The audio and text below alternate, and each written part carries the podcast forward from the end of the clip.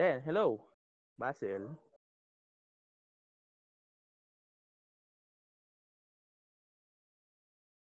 Um, good evening, Basil. Kumusta ka dyan? At yun, kasama ko si Basil. Oo. Parang Ba- hindi ko panibagong-. Ah. ano yata? Bakit? Mahina na naman yung audio mo, Basil.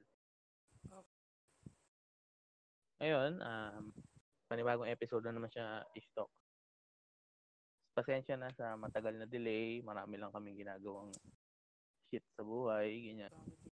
Marami lang kaming inaasikaso din. Siyempre may buhay tayo outside of this. Ba- Bago yun, um, promote muna natin siyempre Anchor Radio. Sa Anchor Radio, ah, hindi mo na kailangan magbayad.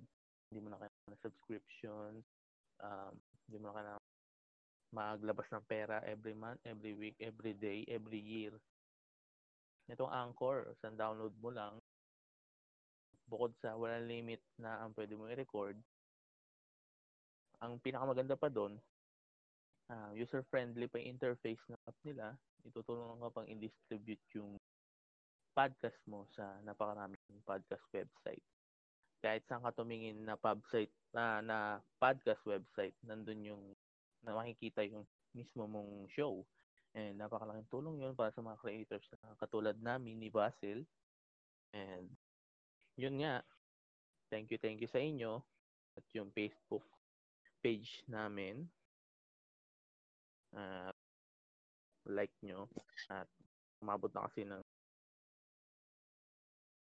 umabot Ayan. na kasi ng 100 plus. Yes. Yeah, thank you. Ikaw ba Basil, ano sasabihin mo? Yeah, hi, uh, hi everyone. Uh, ito na naman po tayo sa panibagong kabanata ng Ish Talks with Dan Manjares. And ah, sorry kung late ako ng kaunti. Uh, may technical difficulties lang. I had to fix my connection. And again, thank you to Anchor app or Anchor Radio for giving us an opportunity to uh, spread our content to uh, across 100 platforms, including Spotify, Google Play, and uh, two other uh, networks as well, or two other apps. Thank you. And then, ano na, kumusta ka na? Ito okay lang. Kailangan mo natin mag-celebrate dahil 10th episode na natin to. Yes! Finally! Yes. Yes. Yes.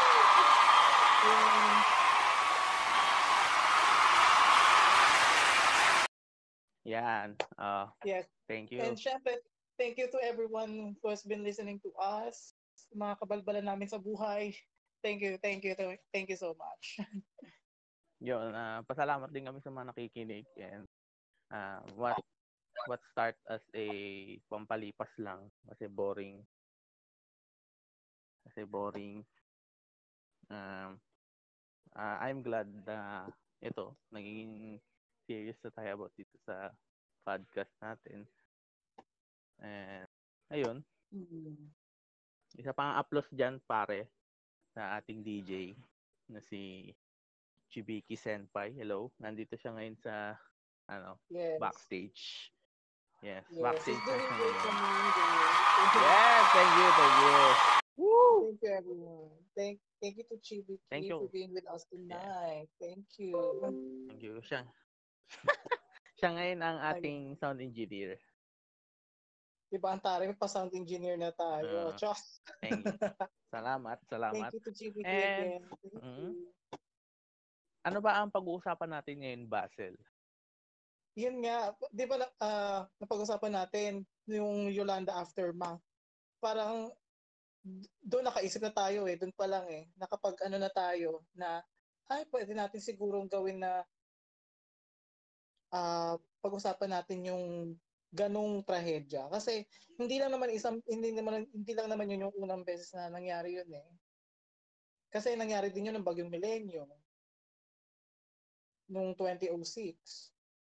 Yes. Tsaka karamihan din ng mga bagyo na nagdaan din. Laging may hazards na dinala, hindi rin mga flash floods, meron ding landslides. mas malupit yung mga landslides kasi probably, yun nga, there's something wrong with how uh, the government has handled everything. Kaya nga, nung Yolanda aftermath, I was even questioning the government. Nasaan yung pera na ibinigay ng international community? We were even blacklisted by France. Nabigyan ng ayuda and they urge uh, I I suppose they urged like uh, other countries not to provide to us anymore at that point. Kaya asar na asar din ako Oh. sa last administration. The same way with eh. uh, diba, with the uh, with Gloria's administration, it was also the worst because of how we handle disasters. Thinking na disaster and risk tayo, dapat yun yung number one na ano eh, na ano Mm, natin eh, ah, na Yes. mastery natin as Filipinos eh. Hindi lang basta parang ewan ko lang ano. Pero kasi it really uh, yung resilience na tinatawag, yung pagbangon na ewan ko ba. It doesn't really help. Kasi how many governments like uh, how many past administrations have used that word para sabihin na ay uh, mag, uh, resilient tayo mga Pilipino ganyan ganyan. I was even proud of it but realizing things it doesn't help kasi it doesn't uh, it doesn't hold any administration accountable sa kakulangan nila and yet ang nagsasuffer taong bayan. Oo naman. Ito, to set the mood. ah, ah, dahil ang pinaka-topic talaga namin dito eh ni Basil eh kwentong katatakutan sa oras mga bagyo na yun na nagdaan. Mm-mm. True.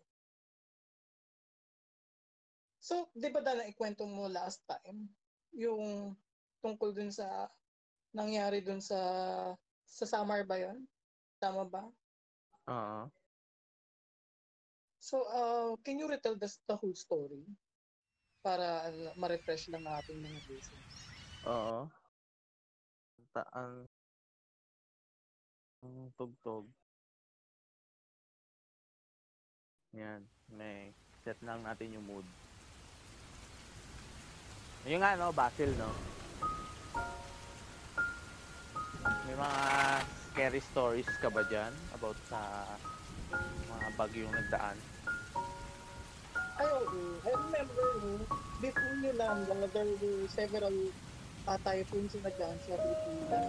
Pero to my age, I mean, ng 26, ang pinaka-memorable probably ay yung bagyo Millennium, 2006. It was a horrific time to live at the time. Dahil yung nangyari nun is uh, really terrible. Ah, kawawa yung mga taga Bicol at saka taga Quezon kasi kung naglang totally yung malakas pa yung, yung bugso ng bagyo. So it affected a, lot, a lot of lives. Um, so bale nangyari, everyone was about to leave the town nung time na yun. Pero yung iba ayaw umalis. So ang nangyari is that may iba na, tag, na nasa gilid ng bundok na nakatira. Tapos ayaw umalis. And then parang hours, several hours later, and then uh, or a day later, biglang biglang nagkala, nagkaroon ng landslide. Karamihan sa kanila nandito yun sa putikan. Yung iba, yung iba nga yata hindi pa rin na ano natapit ko hanggang dito. Sa may bandang Infanta Quezon yun. Yun, yun yung naalala ko. It was really memorable was even made into a film yung signals kung mapapanood ng lahat yun signals yung pamagat. Yun yung magre-retell ng whole story although it was fictionalized. Yun yung magre-retell kung ano yung nangyari ng panahon na yun.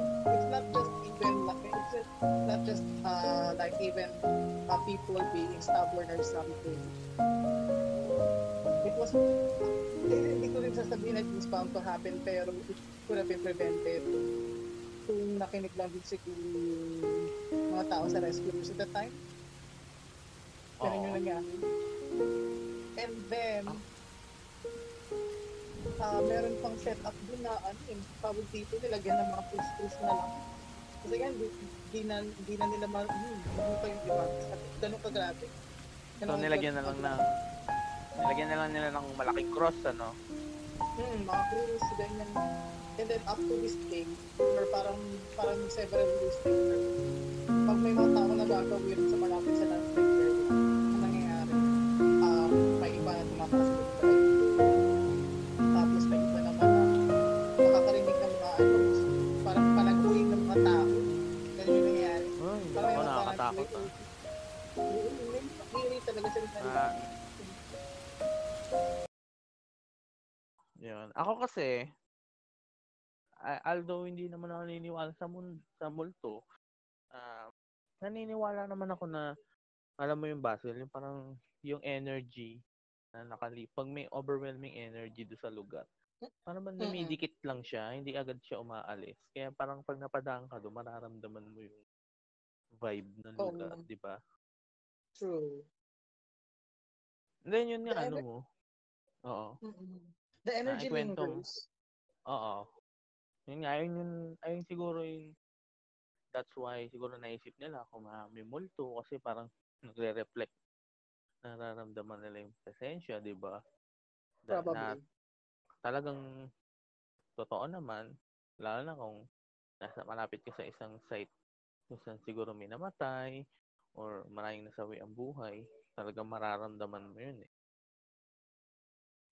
And ah, na-remind ko, ano kayo, nakalimutan ko kung anong bagyo yun eh. Ano Kondoy? ba mga bagyo yun? Hindi, hindi Undoy. Um, ano yun, 20, 2011, 2012? Basta yung isang certain na bagyo na yun. Um, kaka-opera ko pa lang kasi nun. Ah, bale, 15, bale, pang 15 days ko na sa ospital. Kaka-opera ko lang. Then si Papa, father ko, ah, naasikaso yung PhilHealth niya para matulungan ako. And then, hindi ko na malayan na malaki na pala yung baha sa labas. And habang nanonood ako ng TV, nakikita ko nga baha na yung SM. Marami daw namatay doon sa may. Hindi ko makalimutan yung may live yata yun. Tapos doon sa isang tulay, sa, ewan ko sa Marikina. Zinum. Tulyahan tapos, River. Oo, yun. May zinom doon sa tulyahan. Then, pagkasum, may nakahandusay na lalaki na as usual, ah, obviously patay na. Yun, nakatutok lang doon yung camera. And Oh yun, God. talagang du- dumikit sa akin yun. Sabi ko, ako, chill-chill lang ako dito sa ospital, nagpapagaling. Hindi ko alam na may na pala nagdurusa doon sa labas. Then, ewan ko paano na pull up ni Papa na makapunta siya from point A to point B. Kasi hanggang, ang sabi niya sa akin, alam mo na may kawayan, bahain yan. And, Oo. oo, and tabi nga ng ilog, ang baha daw hanggang dibdib. Then, pag dumarating siya, sobrang basa, ganun. Tapos yun nga, dahil nga namatay daw. Tapos nung humupa yung baha yun, nagkalat yung mga ibang patay. Lalo na yun sa mga galing ilog, ganun. Nakaka, nakakaiyak lang din na nakakatakot, ganun, na makita mo yung mga ganun. Ah, kung 2011 kasi nakita ko rito sa report ng ano ng pag-asa, pinakamalakas nung time na yon, Pedring. Oo. Siguro Oo, Pedring yun. September September ka ba na operahan? Hindi. Ah, June. Bale, three days pa lang akong pumapasok noon eh. Bigla na akong nilagnat ng one week. Then, yun, pumutok na pala yung appendicitis. Ay, appendix ko. Yung May appendicitis nga ako, hindi na lang sa hospital. Yun na, one month ako dun. Um, probably June. Cheding. Siguro, siguro. Pero hindi ganun kalakas si Cheding eh. Pinakamalakas ng 2011 si Pedring. Kasi yung Siguro, damage to ah. property. Marami.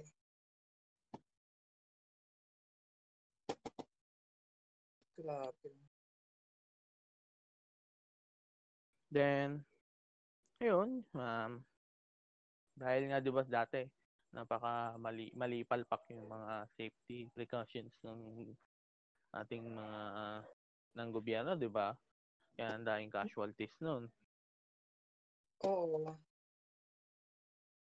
At saka kasi lahat ng hazardous zones dito, Metro Manila, outside Metro Manila, like mga, Mega Manila na lang. Ano, Bulacan up to Nueva Ecija, and then down to uh, Batangas and Quezon. Mega Manila na lang. Ganun din eh, kasi ang karamihan din kasi nakatira sa tabi ng sapa, ilog. Oo. Eh considered as hazards na yon kasi karamihan naman ng lugar sa mga sa mga lugar kung saan nakatira mga Tagalog. Ano, karamihan nasa tabi ng ilog kaya Tagalog, taga-ilog. It does it does make sense to me, no? Pero right now kasi dahil sa dami ng tao na rin siguro, dala na rin ng over, overpopulation. Kaya parang kahit kung sa, basta kung saan na lang nakatira, pwede na. It, uh, walang urban planning.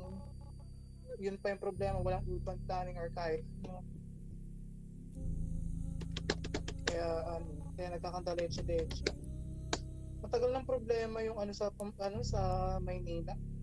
Ganyan. Tsaka sa Pampanga, bahain. Kasi karamihan ng ano ng mga ng mga lugar doon, tabing Pampang. Mm. Bahain Yun, ah, talaga. yan. Ah, uh, sabihin lang natin yung pinapatugtog, uh, Steve Roden area. Yun lang, para credits lang doon sa gumawa, di ba? Yes. Pwede mo rin patugtugan Rosemary's Baby. Wag, masyadong grabe ka na. Tatakutin mo naman talaga mga tao dito. Hindi naman. Wait, tsaka Oo. ito ah. Uy, may cheese, may chismis na yun. Third year high school Ah. ako. Natata- natatandaan mo, Banggay Ondoy? Ah, ah. Hmm, yun pa nangyari, di ba? So, Hmm. ilang oras lang si Ondoy pero grabe yung bang ibinigay ng bagyo na yun. Napakadupit. Hindi malakas yung bagyo pero Oo. maulan. Yun ang problema kay Ondoy, maulan. So, Ang- apat na ang- oras na ano- nalalasas si. Ondoy eh. Ang memory Saan? ko kasi kay Undoy, eh ano lang eh, parang hindi naman bahain sa part namin, pero nagtataka kami, ba't ang dami naglalabasan yung mga isda sa kanal? Parang mga fish pond, dahil nakakawala. Mm. At ang nakakaloka ron, nalala ko, di ba, ano, ulan doon. Inabot kami ha, ang taas-taas ng lugar namin doon sa Makati, inabot pa kami ng baha. Ooh. Ganong kalala. Tapos, may chismis nga noon, di ba? Alam, alam mo yung SM Santa Mesa? Oo. Alala mo? Yan, SM Santa Mesa, ng panahon na may bagyo, ah may mga pumasok pa rin. Tapos sa Hmm. underground ng Santa Mesa, di ba, may ano, Oo, may underground. May, may underground doon na puro kainan. Tama ba? Kainan. Oo. Kainan. Parang Diba? ano, pang food court yata, food court. Oo, parang food court.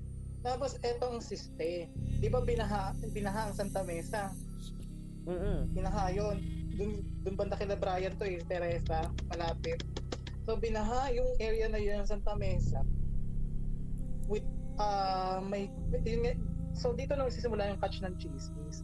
May mga tao pa lang nandun. Tapos si SM may ano raw may, May? parang itinag parang itinago raw yung nangyari saying na Ooh. ah, walang tao ron parang walang tao ron ng panahon na yun chismis lang naman ano ewan ko pero bull kasing nangyari alam mo naman ang kapitalismo eh ganyan eh so may mga natrap na mga tao ron may mga natrap So ano, so ano nangyari? Um, nalunod yung Nangamatay. mga tao doon?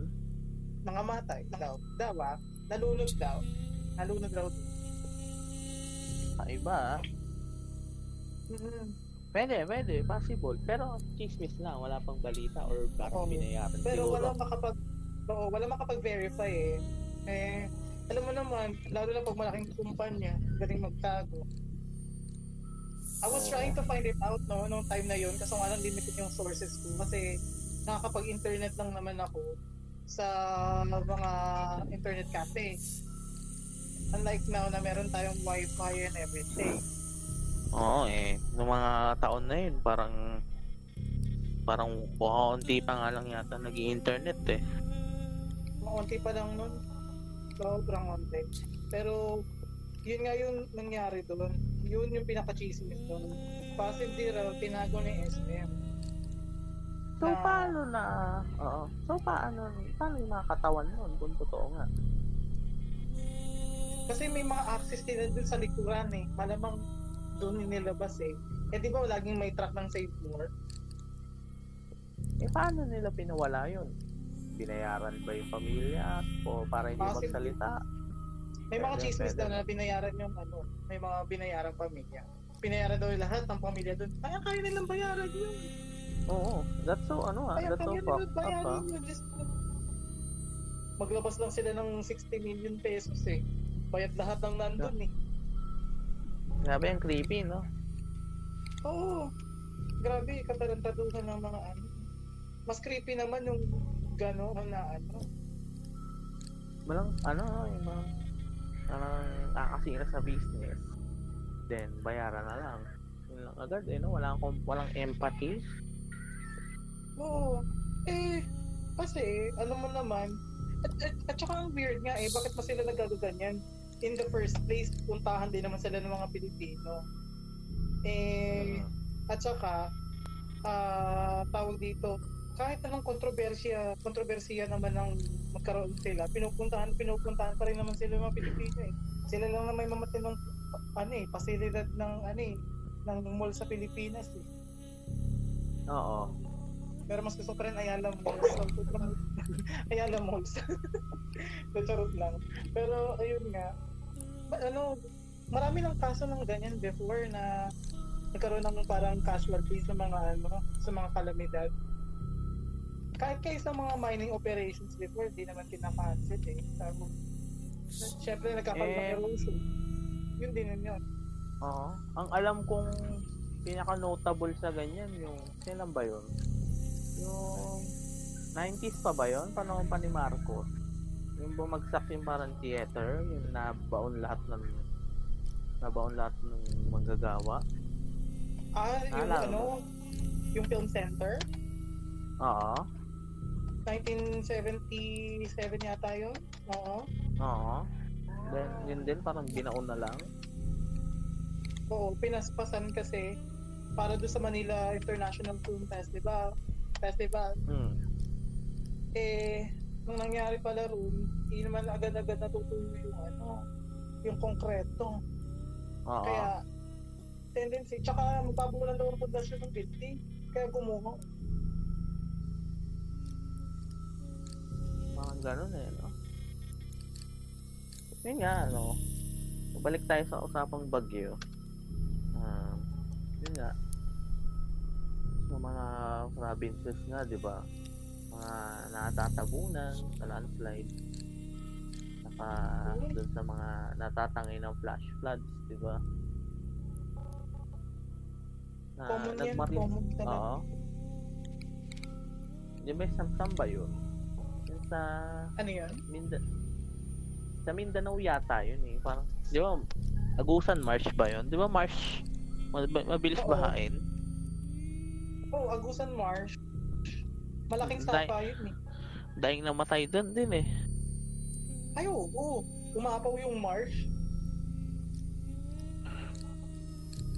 Tapos sa ano, tawag dito yung mga nasa yung mga nasa isa dalawang kilometro, parang mga isang kilometro na Mhm. doon lang. Walang natira, patay lahat. Ganun yung nangyari. Ayun. Pumasok ako dito. Nakatakot yung soundtrack. Ano ba yan?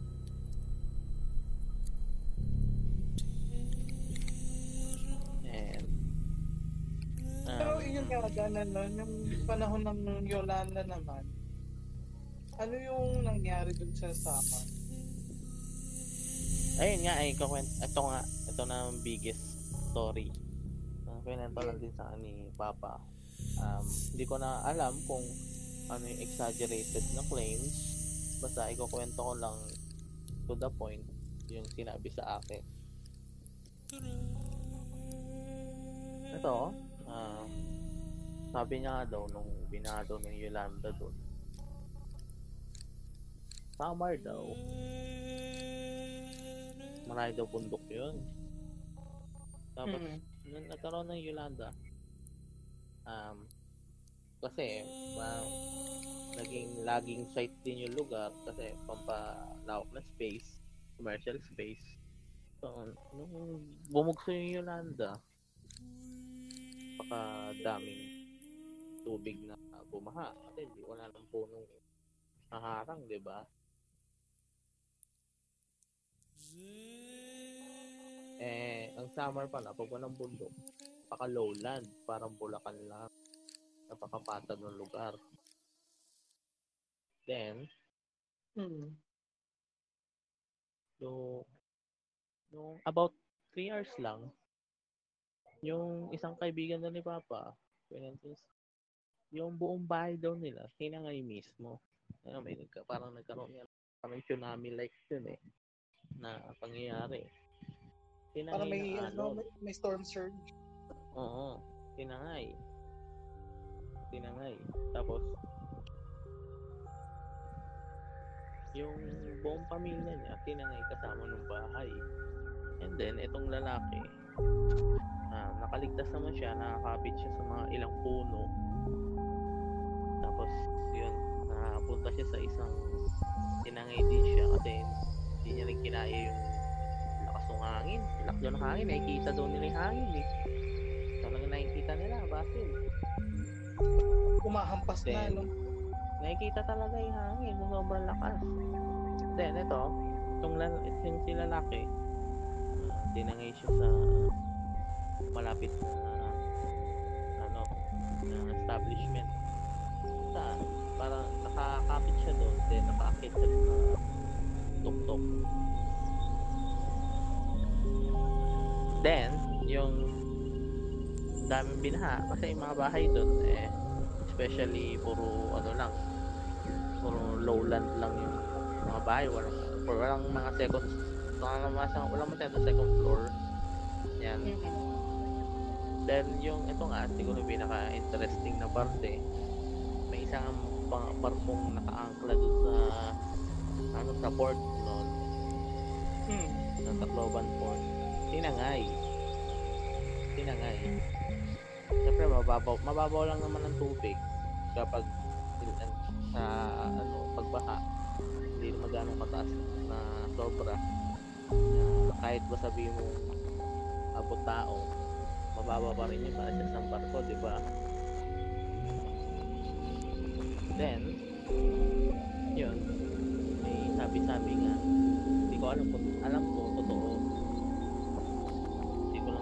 na-bother na hanapin yung.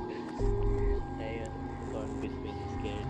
Saka, na, na, ako-confused din ako. Yun. Ang nangyari battle eh, nangyari nakal yung nadaanan ng barko yung ibang taong nagsiswimming ba walang nadurog What? sila nadaganan nadaganan sila yes totoo yun Tsaka, di ba nasabi na- mo nung nakaraan, ah, up to this day, may mga bangkay na hindi mm. Um, isinama na lang sa daan kasi sirang-sira yung daan eh.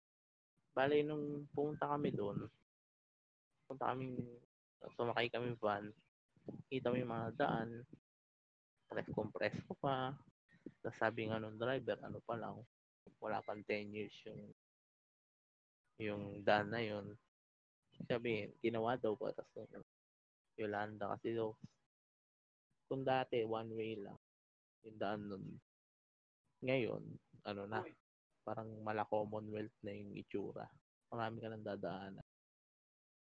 Yun, Oh tas ang ganda na. Patag na patag, ano. Yan, sabi niya nga, may mga pangkay nga daw na hindi na na-retrieve. Hanggang tinubuan na lang uli lupa ng halaman. Nakuha.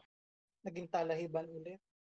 Mm, naging talang iban ulit. Lawak, lawak yung doon. Habang naglalakad kami, habang naglalakad kami pa, ano, nagre-refill kasi siya ng gas. Yun, sa harap namin may malaking talahiban. Naalala niya daw yung isa niyang kaibigan noon. Eh, Ah, doon daw tinangay ng malaking baha. Kasi, um, bago pang maging magka-Yolanda eh, ba, driver na talaga siya ng van eh. Yan yung itong katrabaho niya. Tinangay daw. Hindi na daw nakita. Ulit. Pero most of the victims kasi, natagpuan Mm. eh. Mula Tacloban, tinangay hanggang San Juanico Bridge. Doon lahat halos natatagpuan. Wala, imagine mo, napakalayo nun, di ba? Juanico? Mm-mm. Doon nakaabot? Yes, doon nakaabot. Oh my gosh. Oo. Then, di rin naman paniwala kasi akala ko parang exaggerated lang. eh. Pero yun, si Papa G, bit, bit pa yun ng mga taga dun eh. Yan, may patotoo naman. Siyempre, what, sino bang pinakamagandang patotoo kundi yung mga nakatira doon, di ba? Ano, pag may, pag may chance tayo, no, pwede natin, pwede natin puntahan yan, tapos tanongin natin mga tao, no? Oo, Sana. oo. Sana Pero nakakaintindi ako. Bisaya lang naintindihan ko eh. Hindi ako makakaintindi ng waray. Ako rin eh. Ako rin naman, hindi nakakaintindi. Pero, pag sinabi naman, na- nalulung naman mag-Tagalog yung mga tao kahit pa paano. Hmm. Pero hindi Pero naman, kasi, hindi mas- gaano, ano eh, oo, Pero kasi mas maganda kung mo, no? sa, waray mas, talaga, mas, mas makulay pag sa waray ka talaga nakipag-usap sa kanila kasi Mas, detalye por oo. detalye yun. mm Ako, Detalyado. ko kasi, si ano, marunong na mag-Cebuano, marunong mag-waray. yung stepmother ko yun, yun ang waray. So, maaaring ikwento yun. Yun, pero di ko na ulitin pumunta ulit. Di ko na ulitin pumunta ulit din by bus. Kasi, Yeah. ah, nako, ang hirap pala mag-bus pupunta doon. Isang Ay, buong mahirap. araw. Isang Kasi, di ba, nakasakay ka ng barko eh. Nakaroro kayo. Paguran. Hindi ka makaligo. Ah, mamamaho ka. Kahit si aircon. Tapos, hindi mo pa kilala yung katabi mo. Ako, di ko kilala katabi ko. Tapos, nakaka-stress pa doon sa barko. Yung hindi ka makakatulog ng mayos dahil lili ko. Ayun Ito na. Gigising. Tapos, may mga instance pa na nakala ko mababangga ka. Pas kasero din yung driver eh. Papatayin ka sa kaba. Oo. Ako makatulog nun eh. So, ano lang. So, idlip-idlip lang. So, Ganun. ano, Dan, may, ano, may, may breaking news nga pala. Nakita ko rito from la, uh. Patingin nga. So, Ano? ang nangyari, bigay ko sa yung link, sinuspend ng Quez- Quezon City government yung officials na nambugbog dun sa ah, fish vendor nung Okay. inaresto. Good news. Good Chat ko sa'yo sa Facebook. Ha? Sige, sa'yo. Ayan.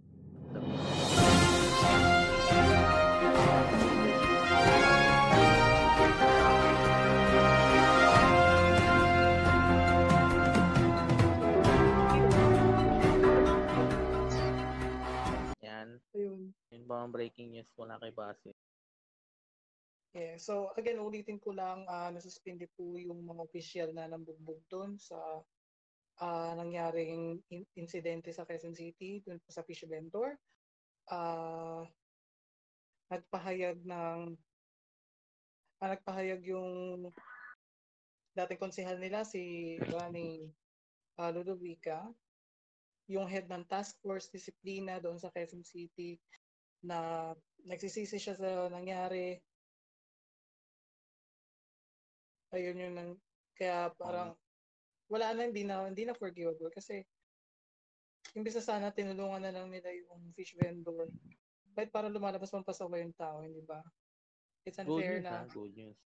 it's a good news um for human rights advocates, no? Uh, at the very least, Uh, at saka good news din yung kanina yung nakita ko, no? Yung mga uh, Army Reservist natin uh, sa Mandaluyong na nagbigay ng face mask, no? Dun sa taong walang face Ibig mask. na hulihin, no? Oo. Kasi what what we need is yung main solution kung kayo main problem. Hindi hindi sagot ang uh, karahasan. Hindi. It will never be the answer for everything. Unless diba? ka sa macho Oo. culture na ang laging sagot kailangan ang gagaling sa ego mo. It's a no. Always parang para sa akin always think of the people when you when you rule them it should be all about the people not all about you and your and your uh perceivable delusion of glory. No, it should not be Base like nga dun eh. Oo. Base nga 'di ba kung nabasa mo yung post ko kanina. May 'di ba malapit na kami sa isang outpost mm-hmm. tanod dito, 'di ba? Mm-hmm. Kanina may dumating na uniform, ewan ko sundalo o police, saka yung ambulance. Tapos, nakasilip kami sa gate. As usual, alamin namin. And sinita kami while our private property mismo. Pinagmamas dahil delikado daw. Which is wrong. Oh? Private property. Pwede uli. Ah, uh, it, it could be the same doon sa ano, no? Oo. Sa nangyari dun sa uh, Dasmariñas Village. Oo. Which is actually okay. wrong. Oo. Considering na Pero tiningnan oo. tiningnan ko kasi yung buong ordinansa doon sa ano sa Makati page, sa my Makati page, tsaka doon sa ano, mismong website.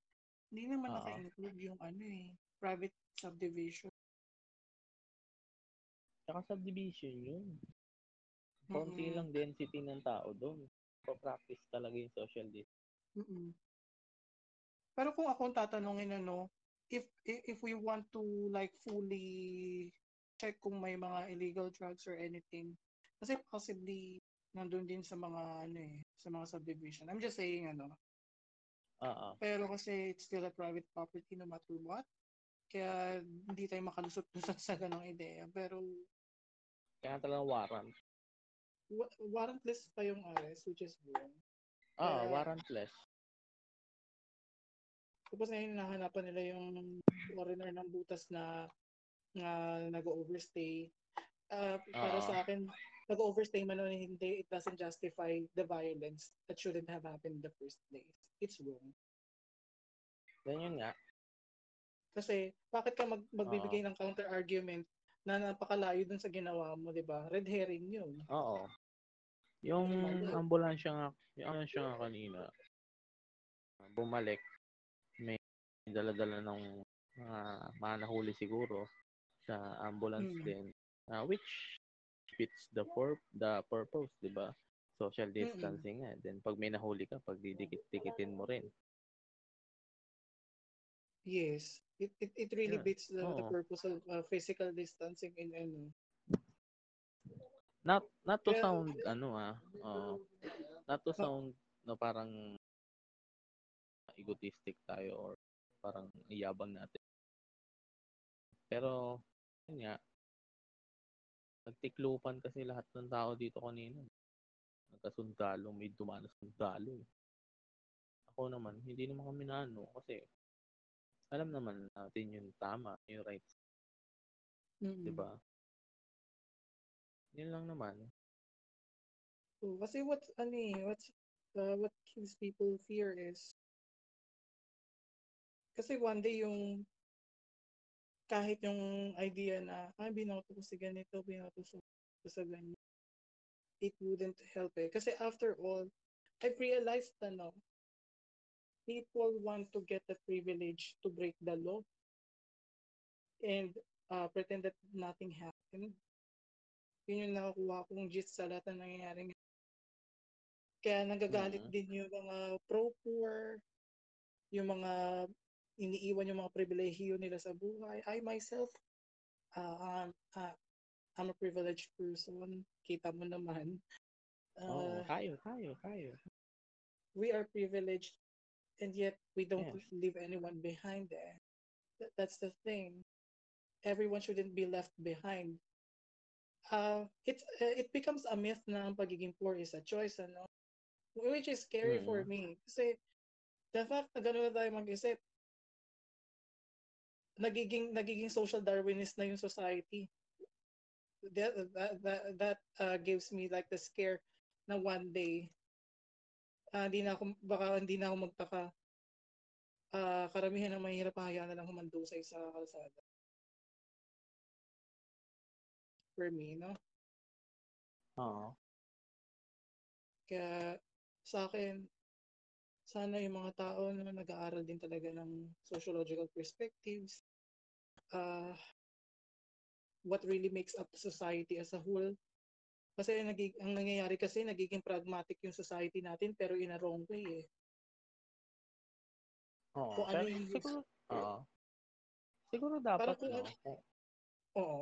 kung, kung gusto maging, kung para, para siguro maging interested sa pag-aaral ng batas, sa pag, alam, mga karapatan, dapat siguro iwas-iwasan natin yung senators natin, yung mga lawmakers natin.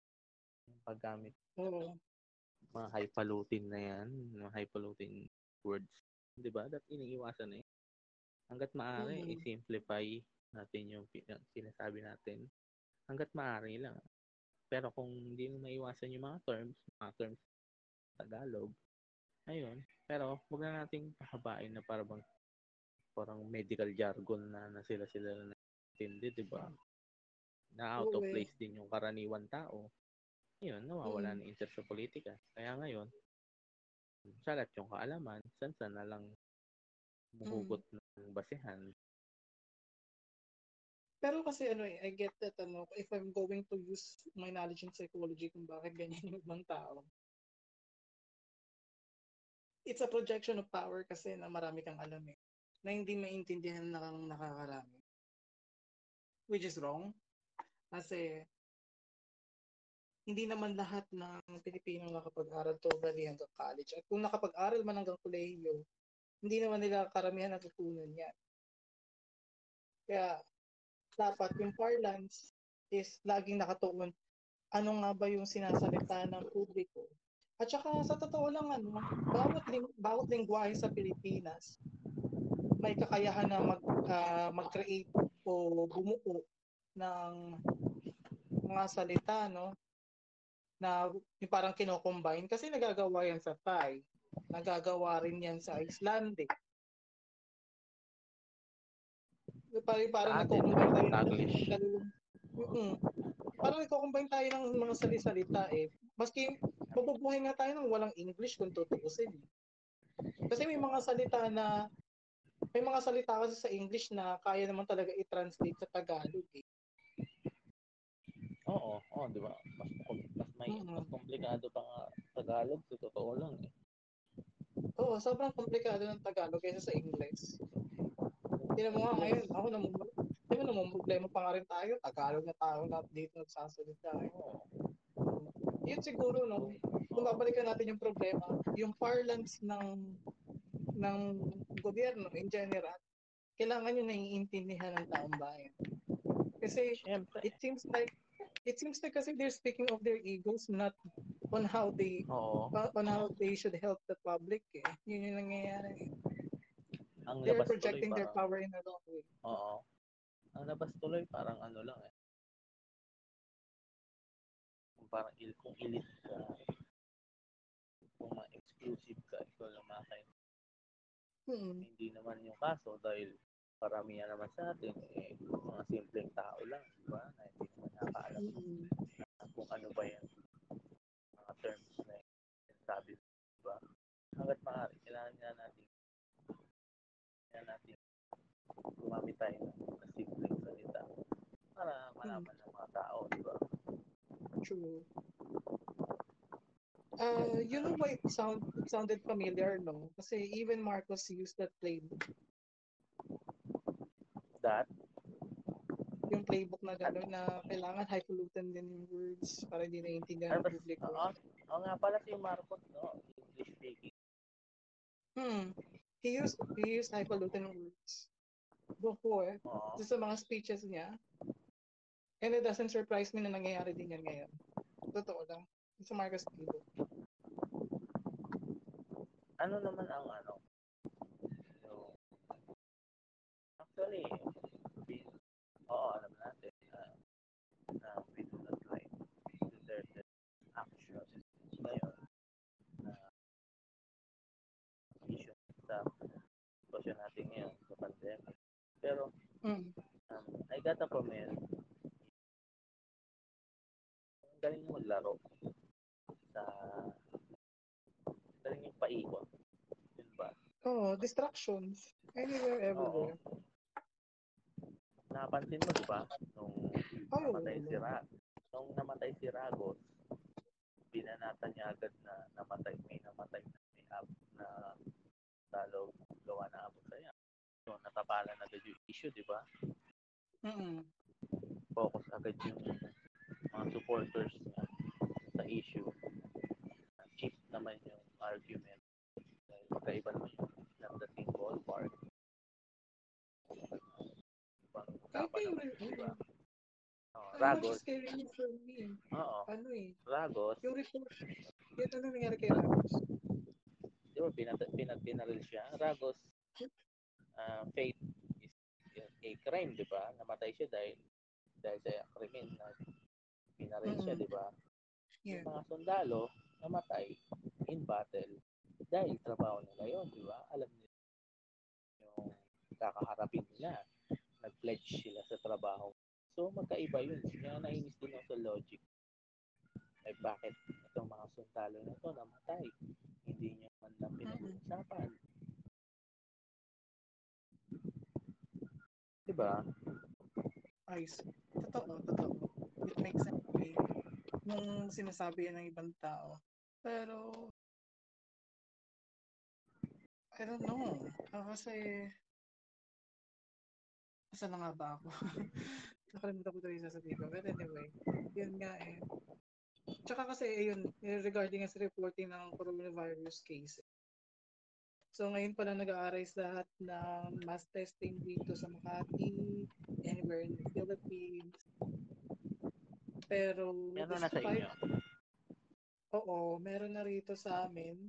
Kada barangay may nag-iikot daw. Hindi. Pero Sa amin wala pa eh. Sa, kasi sa liit ng Makati at sa laki ng budget, kayang-kaya ikutin yung buong ano lang siguro, let's say, 7 days to 10 days. Okay. Kaya, pero pakabagal din dito eh. Palibasa, At kung mabagal, oo. Kung mabagal siya, mas mabagal dito.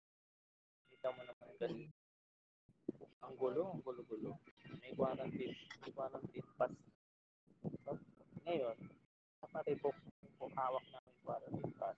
Kasi may bagong quarantine pass. ano ba yun? Di ba? Ano ba yan? Ano? Lotto ticket pa yan. Expiration. Tiguras lang Kapag ng bayan. tino- na- Nakapag ibinola na, hindi na pwede ulit. Tapos, itong mga tanod-tanura na to dito, inaway pa yung quarantine pass. Ito kami hindi makalabas. Kasi wala kayong pass. True. Eh, tsaka ano, I don't understand these people na ano kay, ano, kay Lenny Robredo. It's not that I don't like her totally. Pero I know when I see one, ano? Ano, napansin ko lang. Yung pinaka-sensible na tao ngayon, yun po yung nakakakuha ng malaking criticism. Ako lang, um, I admire Len. Len. Um, he, she talks when to, which is seldom. Bihira Mm. lang din. Kapag nagsalita siya, uh, parang may laman na kahit pa paano. At Mm. yun lang, hindi ko rin alam kung bakit siya binabash. Siguro kasi nga dahil silawan. Alam mo, Um, banat nila, di ba? Eh. Then, uh, which is weird. And then, all those allegations sa kanya ni sinus si Yolanda Paz na hindi naman hindi naman ano yun, wala naman siya doon kasi ang dilawan daw. Ewan ko rin, masyado rin nabuli yung tao. Para nagiging accomplice ng mas malaking corruption na ng tao ngayon. Tumakbo lang. Kasi they are go they are validating what the administration is doing or what the, what the administration has been doing.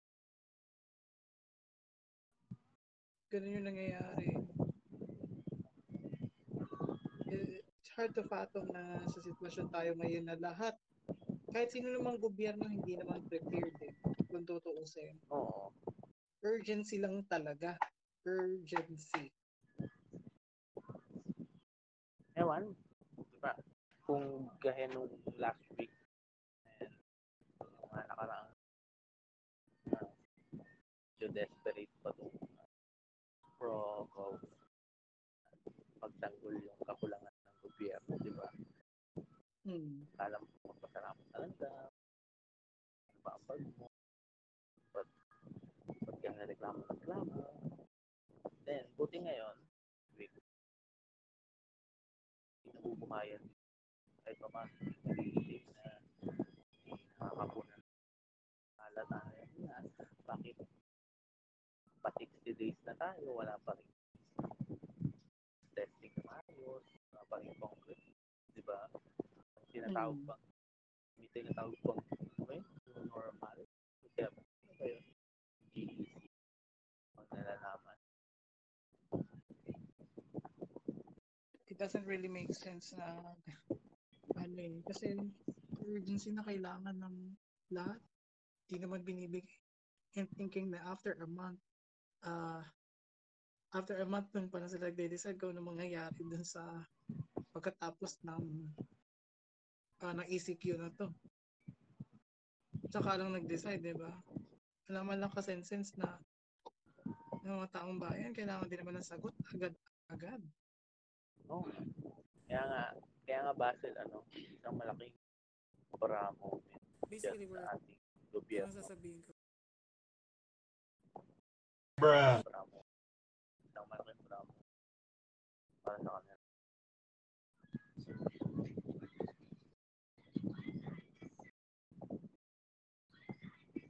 Ayusan No, Basil? yung tat yung tweet saying show. Nakita stop pa sa Pero ito, may gusto pa lang pag-usapan. Basil. Ah, na alam ko binuklas na sa akin topic. So, medong napag-isip ko lang na mm. gusto ko na pag-usapan. Itong kay Ethel Buba talaga eh. Ah yes, one of the disappointments. Oh my gosh. Pero I knew it wasn't her eh. Ako, hindi naman ako nagpo-follow sa kanya. Nabasa ko na lahat na grabe, ano, ginawa niya pa ng libro, di ba? Yung mga tweet niya, kinumpile niya pa, Mm. nagkakitaan niya pa, inako niya pa lahat, pero hindi pala sa kanya. Hindi pala siya yun, di ba?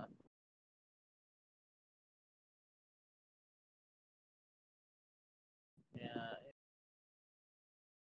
ano, ikaw ba, Basil? Ah, ano bang Mm. opinion mo about that? Eh, ba, kay Ethel, talagang disappointment. Na- siya- Kung siguro sasabihin ko siya sa user, yun lang. Kasi, nahalata ko rin yun eh. Dati, pero di ko pinansin. Kasi, una-una, Ethel Buba, parang think, Ethel Buba, think, Ethel's word with a grain of salt ka agad eh, para sa akin. Kaya nga, gulat din ako, ang witty no. Then, kapag kausap interview, um, bakit walang laman? Ba't puro hangin, di ba? Eh, siya mismo naman eh. Ganun naman siya eh. Yes. Oo. Um, pero yun, thank you doon sa mga ibang artista din.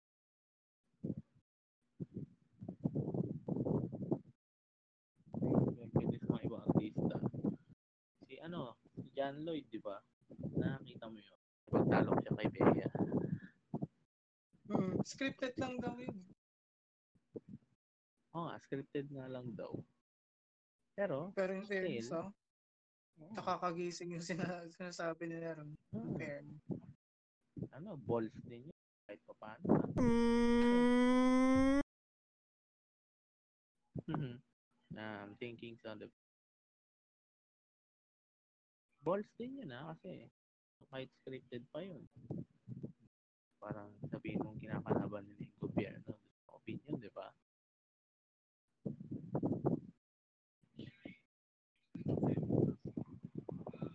Yun, I gotta that, siyempre, di ba?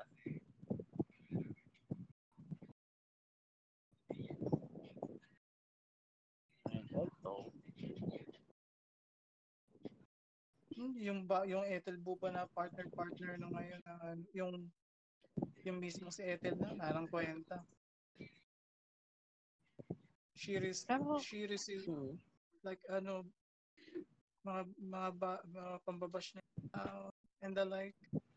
And I think she deserves it for dragging someone down and and then pretending to be someone that she's not all this time. She deserves it all the backlash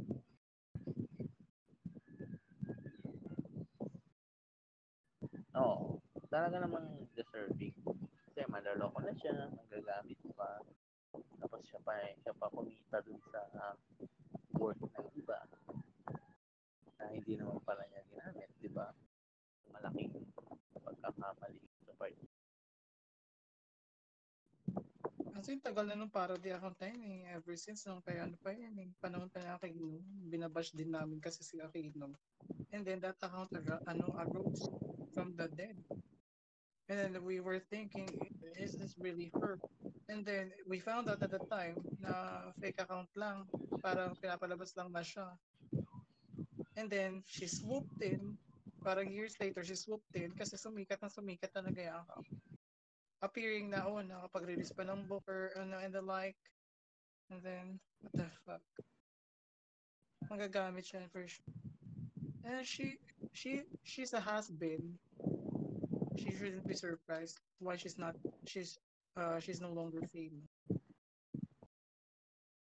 Now that we have seen kung anong ugali niya talaga at the very least drag her down. She deserves it definitely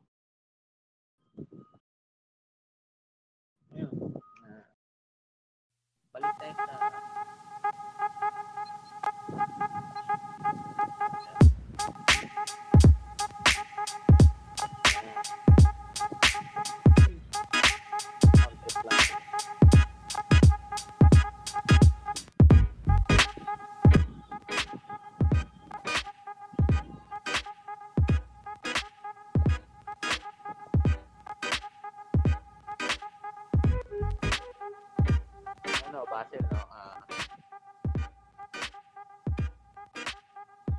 tayo sa usapan natin kanina sa usapang bagyo.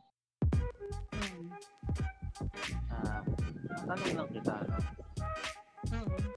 Nakakita ka na ba ah, sa bahana? May nakakita ka na ba general um, may namatay sa harap mo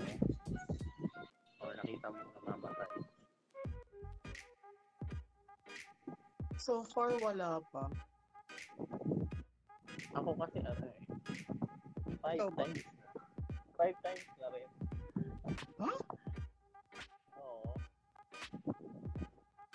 Five times. Ganun karami. Mga binahana yan, ganun ganun. Hindi.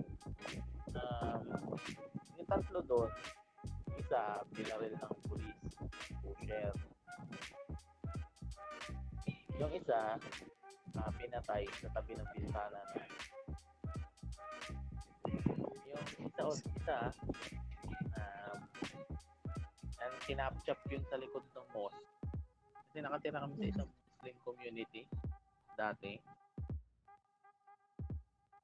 Oh my God. Normal patayan. Oo. doon. Oo, maraming patayin lagi. Buti nga, kilala kami doon. Hindi naman bantog, hindi naman kinakatakutan. Kilala na parang mabait na hindi naman kami nangingialam. Kaya chill lang kami, gano'n. Then, yun nga. Yun, hindi ko makalimutan yun. May binaril sa pagising. May bumaril, tapos binagising kami lahat. Labas namin, pinakandusay na doon sa gilid ng bintana namin eh. Kami ni Lolo. Pero ako naman kasi dati, may, parang may mga nakita naman ako yung habol ng taga, nagbubugbugan. Sinasabi ko mo yun, bugbugan. Ah, bubukbugan, no? Oo, yun lang ang common. Pero un- unlike dun sa mga ganyang klase na parang Siguro nakarinig ako ng gunshot dito. Once lang in my life.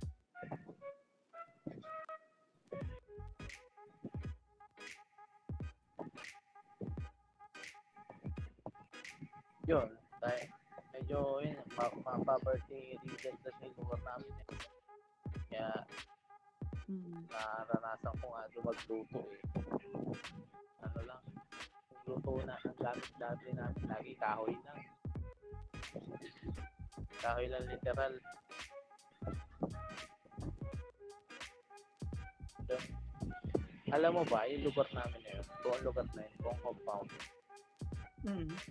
Um, jumper lahat yun. Doon sa ano nyo before, sa, sa banda yan sa Maynila. Hindi, dito lang dito may kawayan. Ano may kawayan lang din? Oo. Sab- sabihin natin ano, ah, five blocks from here.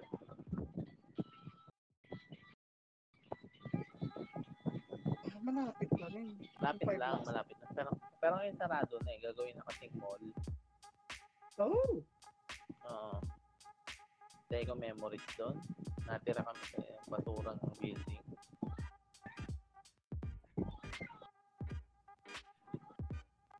And then, normal dun paggabi na may barilan, may saksakan. Oo. Oo, normal yun. Then, yun pa nga, ano, yun, yun pa, ano, yung nandun kami, tapos, mapuputol yung kuryente. Then, itong si Abdul, pangalan niya, not his real name, um, ako magbabahay-bahay yan. Maningil yan ng 50-50. Then, bibili, kasi ni Raldo, pinuwalat ng cord. Bibili uli kami ng cord. Tapos, maya maya, bibili siya ng mumurahing wire. Kukonek niya yun, ikakawit niya lang. Para susunugin niya ba yung parang wire na poste gamit kandila na naka, nakatali sa kahoy. Then, Para mga siya. Oo. Tapos, kapag natanggal na, natanggal na yung apoy, kaya yung wire, nabalatan na ng apoy, ikakawit niya na mismo yung tanso doon. Kasi, eh, medyo malayo kami na. Nasa loob pa kami. Ganun. Ba- by the time na makadating sa amin yung kuryente, napakahina. Yung Ah. Sabihin ko sa'yo, yung, yung ilaw, napakahina. Electric pa, napakahina. Tapos, yung ground pa namin, nasa ilalim ng, ng lababo. Kaya kapag naghuhugas, natamaan, nag-i-spark, spark yun, no? Napak bahapi, bahain palagi. Wala kasing, walang sink kasi doon. Saluhan lang, eh, timba. Para, ano, Para mamalayo. Oo. Yun. Extreme poverty naranasan namin doon. Sobra.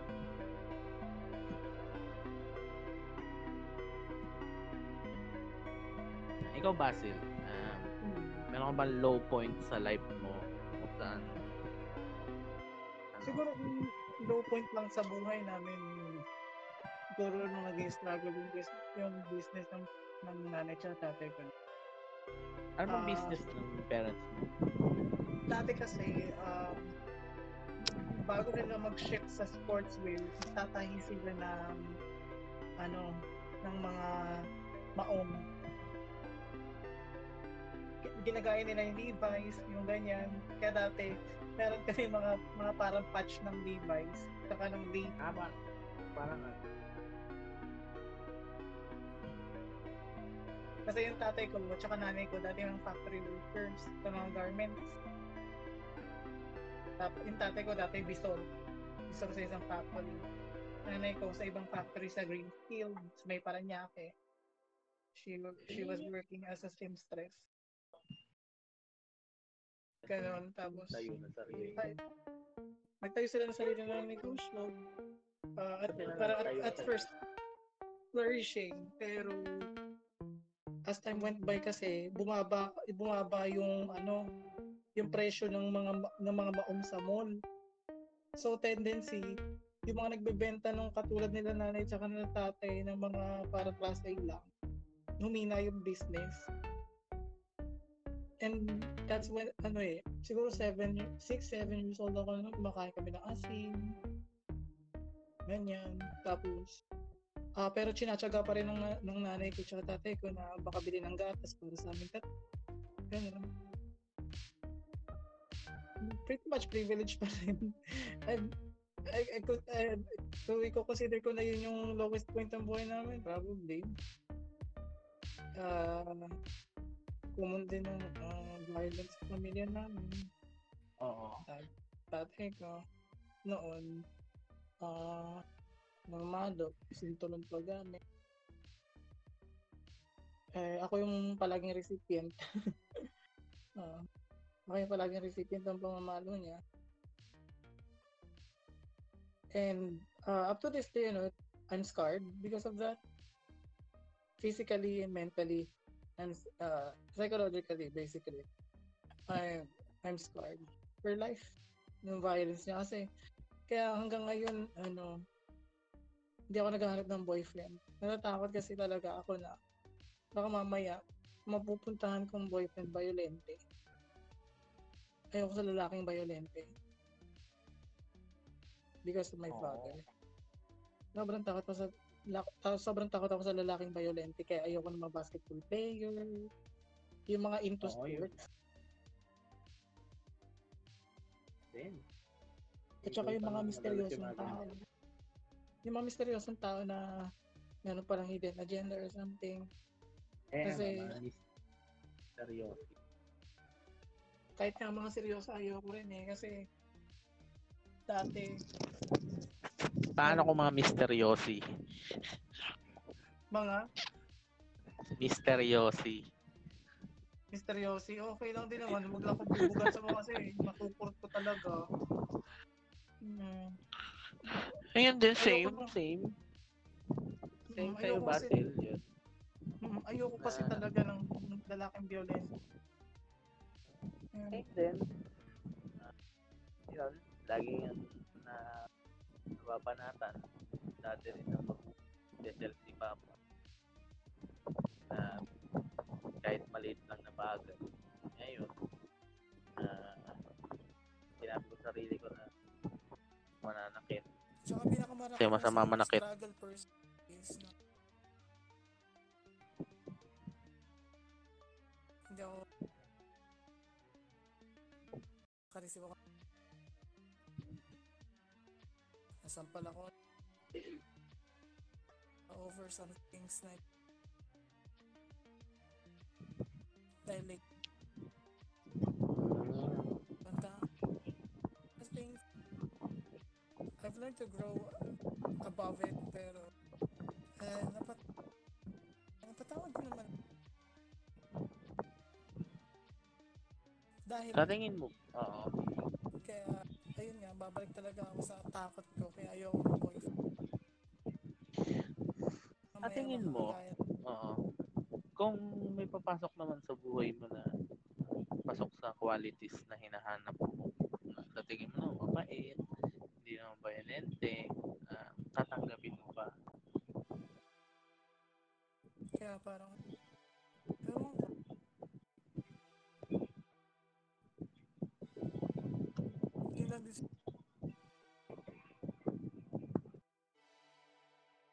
siguro. Eh ah, well, quite damage yung mga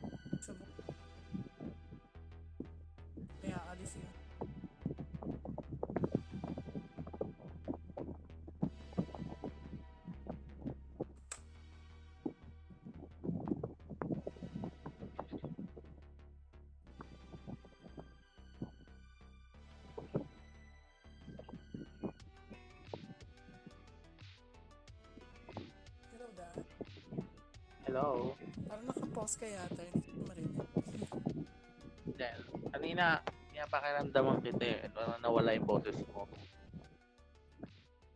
Humina. Humina nga eh.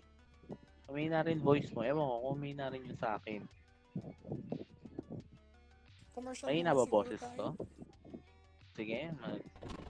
Um, Jibiki, uh, ah, paplay naman dyan. Kahit ng... isang kanta lang. Ah, uh, commercial muna tayo, isang kanta. Bibiki, ikaw bahala. Ikaw bahala ka doon, tugtog. At kailangan muna natin mag-break saglit.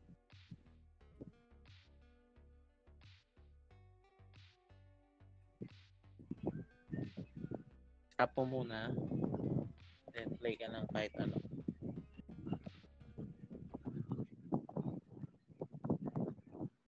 Yun. Ikaw na bahala kung anong i-play mo medyo nagkaka-error kami. Siguro ayusin lang namin. Naririnig kita pero dun lang sa ano, sa speakerphone. Mm. Bakit kaya, no? Tama, favorite ko yan. Rin si Kurt. Nice.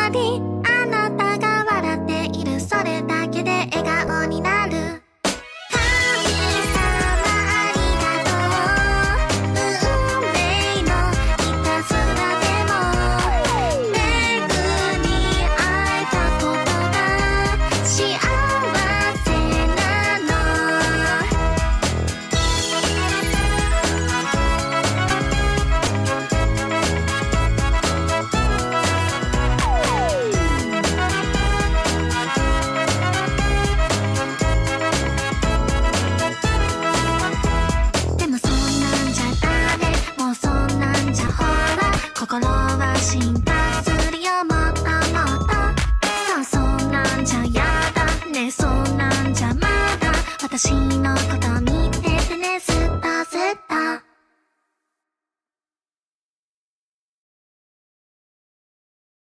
つま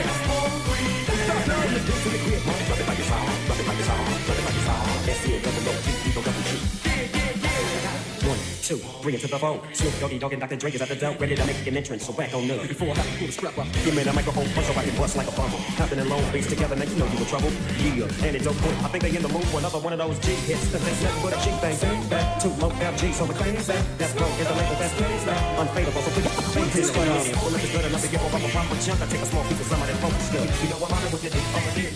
Two, you be be yes, three. Says see a double like you go double shit. Let's just throw your hands way up in the air. Roll around like you just don't care. Yeah, roll up the and hold the drink. Top dog, all, yeah, I'm burning it up. DPG, see you should be turning it up. We sneak, yeah, we cook it back up. When they us in the cutting, you got to get like this. Up, it's like like like this up, it's like it's I a blue flame backside, on the side. Yeah, that's the good side. That's much you fucking win. Drop it like it's hot.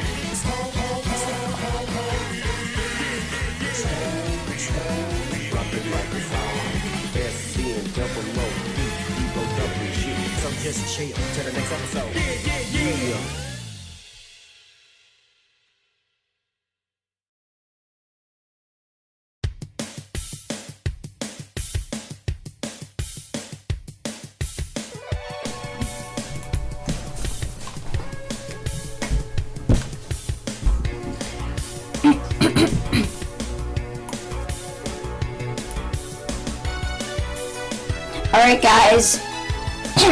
I'm doing Take On Me now. Alright.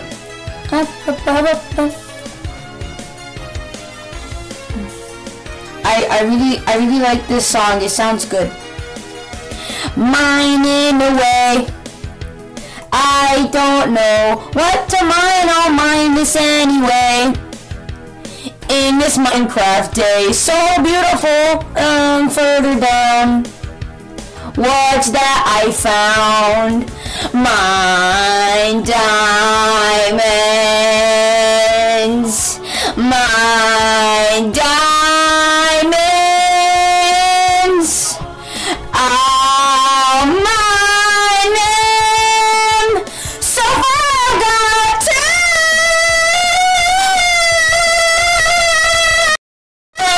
So easy to mine with my Minecraft pickaxe and shovels. Hopefully they stay in my Minecraft chests. So I'm gonna make a lock on it. My diamonds. My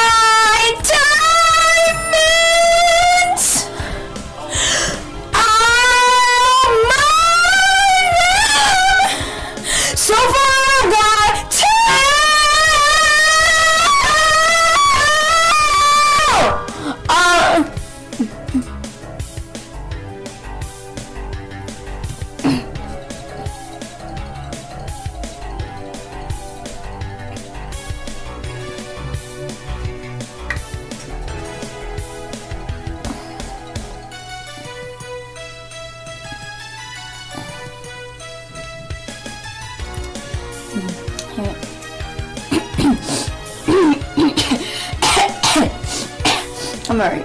Not ready. Mm.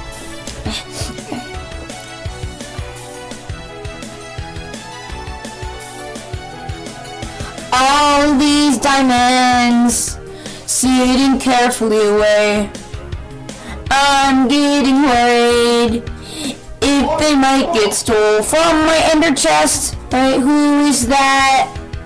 Holy sheep, it's Notch. Mine diamonds. Mine diamonds. Now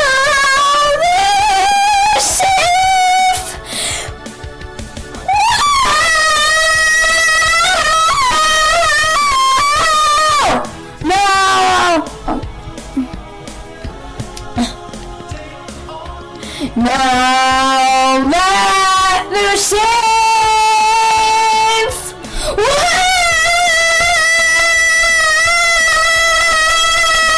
Wow!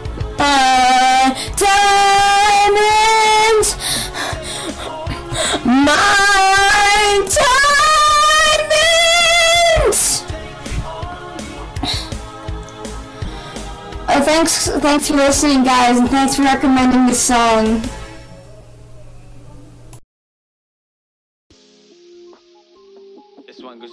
My gamers out there. We've all been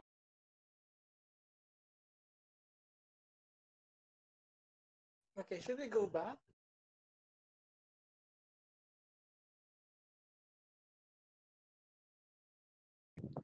Okay na, nalinis na yung nakatenga natin. Nalinis na po na, ano, na, ah. This one goes out to all my gamers out there. We've all been there. You know this feeling. Oh man. I wake up early in the morning, make a gas sweep. It's like I'm in the nether cause I can't sleep.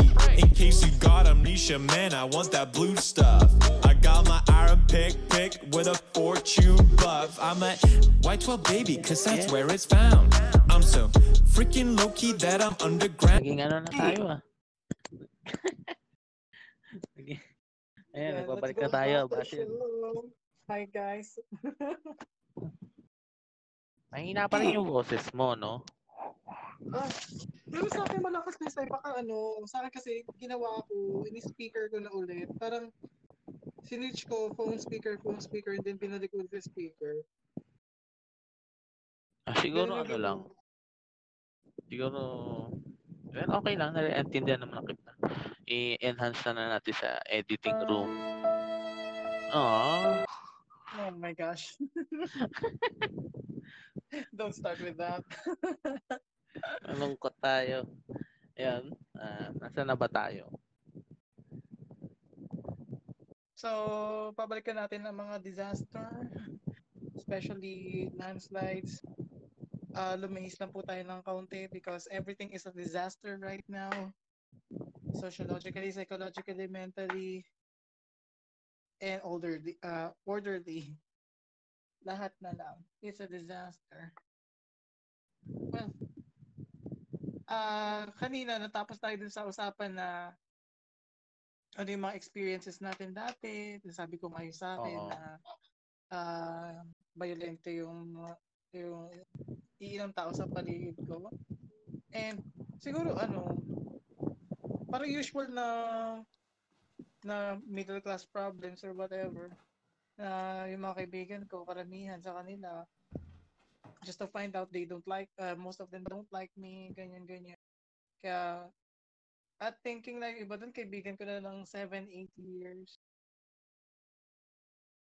Wala lang, dekorasyon lang siguro ako for them. Tapos naalala ko kinikwento nung kapatid ko sa akin pag nakikita niya ako na kasakasama ko nga yung mga kaibigan ko no- noon. Sabi niya, Kuya, naawa naman ako sa'yo pag kasakasama mo yung mga bakla. Sabi ko, bakit naman? Sabi niya, ano ba naman kasi mukha kang timawa ron. Wala ka man lang, wala ka man lang maiambag na ano. Oo, nirito ko ng kapatid ko, sabi niya. Sinabi niya yun sa akin. And, ano no, sa totoo lang nun, ang tagal ko na nararamdaman na gano'n, na ayaw naman talaga sa akin nung iba. Siguro dahil outspoken din ako. Na dati nga may tinabla ako, sinasabihan ako ng pangit, sinabi ko, nahiyan mo ako sa mukhang unggoy na to. Ginanong ko talaga, sobrang buisit ko. Kung sabi ko, parang dagdag ko pa, kung papangitan lang din naman, mas pangit ka sa akin, di hamak. Ginanong ko talaga. Kasi ah, aminado ako, hindi ako maganda, hindi rin naman ako gwapo. Yun nga lang, sa akin, wag naman sana umabot na parang may ano, parang may laitan. Naintindihan ko yung laitan, pero yung kanya kasi biglang nagiging seryoso eh. Galing-galing man lait Para pag siya naman nilait eh. Ganon. Para bang, na, ano, may, may galit talaga, no? Mm Kaya eh simula nung parang nag-excel na ako sa nung college, aminado rin naman ako, umiiwas na ako sa iba, iba kong kaibigan. Yung mga pinupuntahan ko na lang talaga yung mga kaibigan ko na talagang kaututang dila ko lang din naman talaga. Pero kung hindi, hindi ko rin naman pupuntahan. Oo. Ako rin na-experience ko rin yung ganyan. Yung marami akong kaibigan high school. Pero para bang isa lang talaga yung kausap ko kasi pakiramdam ko parang fake naman yung pag tungo sa akin. Ganun lang. Hmm. Yun. So, kaya, ano? oo.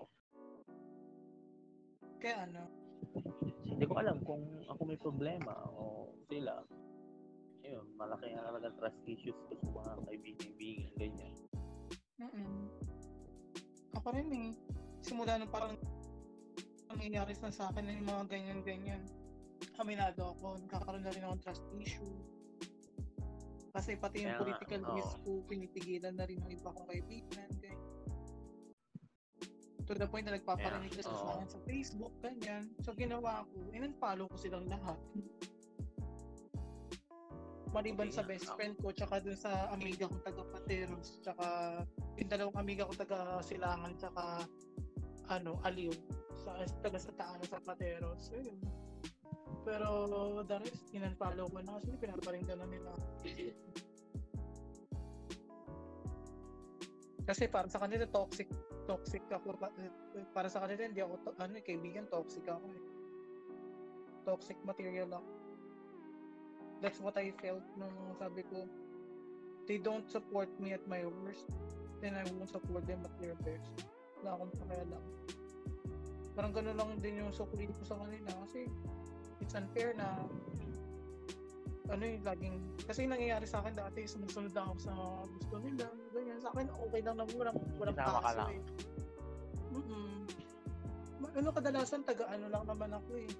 Taga laman lang naman ako sa ano eh sa nabubuyo nilang ano sandali. Parang taga puno lang ako ng sandali nga bubuyo sila. Ano kaya lang yung purpose ko sa karami ng mga kaibigan ko hindi in ayoko ano ayoko mang aminin sa sarili ko pero yun yung pakiramdam ko for a long long time kaya parang pag nagpupunta ako sa Pampanga ganyan I feel happy pag nagpupunta ako sa bahay ng best friend ko tsaka dun sa mga close friend ko sa Pateros I feel happy with them kasi sila lang talaga yung paparamdam na pag tinatawag nila ako, sasabihin nila, Uy, bating, punta ka rito. Kwentuhan naman tayo, ganyan. Or ano, kain naman tayo. Ganon. Alam mo yun, hindi nila pinaparamdam Oo. sa akin na ano. Kaya nga sabi ko, sa dami ng naging kaibigan ko dati, ilan na lang ngayon talaga yung masasabi kong kaibigan ko. Bilang na lang sa daliri ko sa kamay. Yes, ako. Yung mga kaibigan ko rito. Bilang na bilang. Sa hello, hello lang din. Mga kaibigan. Then, alam mo yun, yung barkada ko dati marami. Then, nung ko nalaman na parang plastic nila nung oras, nagkaroon kasi kami ng parang movie, movie marathon. Mm-mm. Kilala mo naman ako mahilig ako sa mga pelikula, di ba? Yes. Then, siyempre, nagdala ako ng mga pelikula. Pirated lang. Pero, pero, hinanap ko pa kung saan saan yung titles na yun. Talaga nag-ikot pa ko sa tindahan, makita ko lang. Siyempre, best pick ko. Ipapanood ko sa kanila. Nagustuhan naman nila. Then, days later, siyempre, papawiin ko na. Tapos, ewan ko, ba't bigla nila ako pinagtripan? Presyo, bad daw kasi masyadong naloko. Okay ko daw. ganun. Ito daw pipilit kunin, eh, pirated lang naman. Kasi hindi naman, kasi hindi naman forget pirated, di ba? Ang inano ko doon, hinanap ko kasi talagang pinagtyagaan ko yun hanapin. Ang hirap ko maghanap ng ganun. na. Oo, nahanap ko talaga yung mga luma na copies dati. Eh yun, kaya tatawanan lang nila ako noon.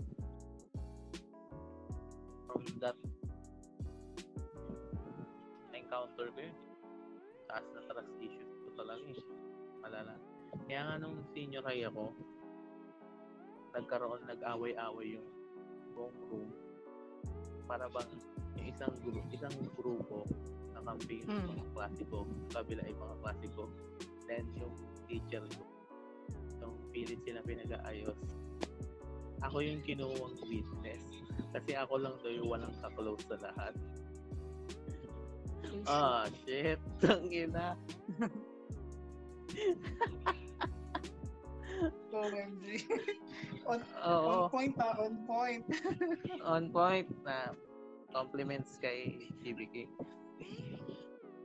Ayun. yeah, thanks to Ako lang. Ako lang kinuha nilang ano. Kinuha, ako lang kinuha niya. Kasi ako daw walang ka-close sa lahat. Kaya para Don't play that song. may Naiiyak fix you ah. No, iniiyak ko dyan sa kanta na yan. But anyway, so, parang ka naging scapegoat before. Parang ganyan Oo. nangyari. Oh my God. Then yun, kaibigan lang nila ako pag may kailangan sila, gano'n. Pag Ang mga periodic Sa theater. kailangan sila sa theater, then pag may papatulong sulatin, ganyan. Pero pag kapag hindi naman, kapag hindi naman, siya pwera lang ako. Ano, ewan ko bakit. Ewan ko ako may problema eh. Kasi ah, ang tingin ko naman sa sarili ko nun, eh, hindi man na ipag-usap masyado, pero pag kinausap ako, kakausapin ko rin naman. Yun lang. Ayaw kasi, siguro ano, Oo. sa tingin kasi nila, hindi. Oo na. Oo, ganun talaga ang buhay.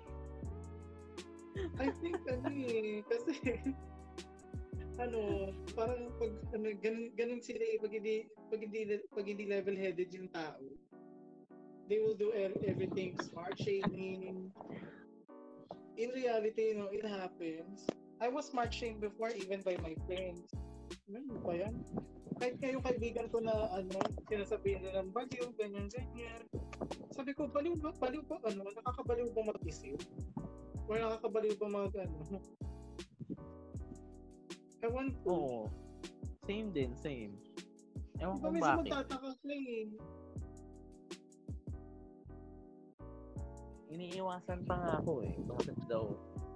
Tapos tinatanong ko bakit kasi daw mukha daw ako mayabang, mukha daw para daw galit lagi, ganyan.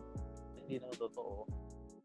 Kasi most of the times na kundi nagpapatugtog ako isa nangang, nangangarap lang ako sa buhay habang nag-iisip.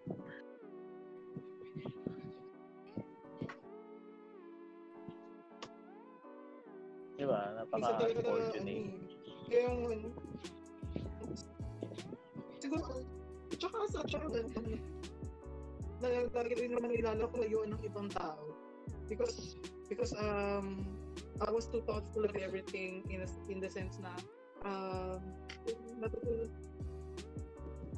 Oh my gosh.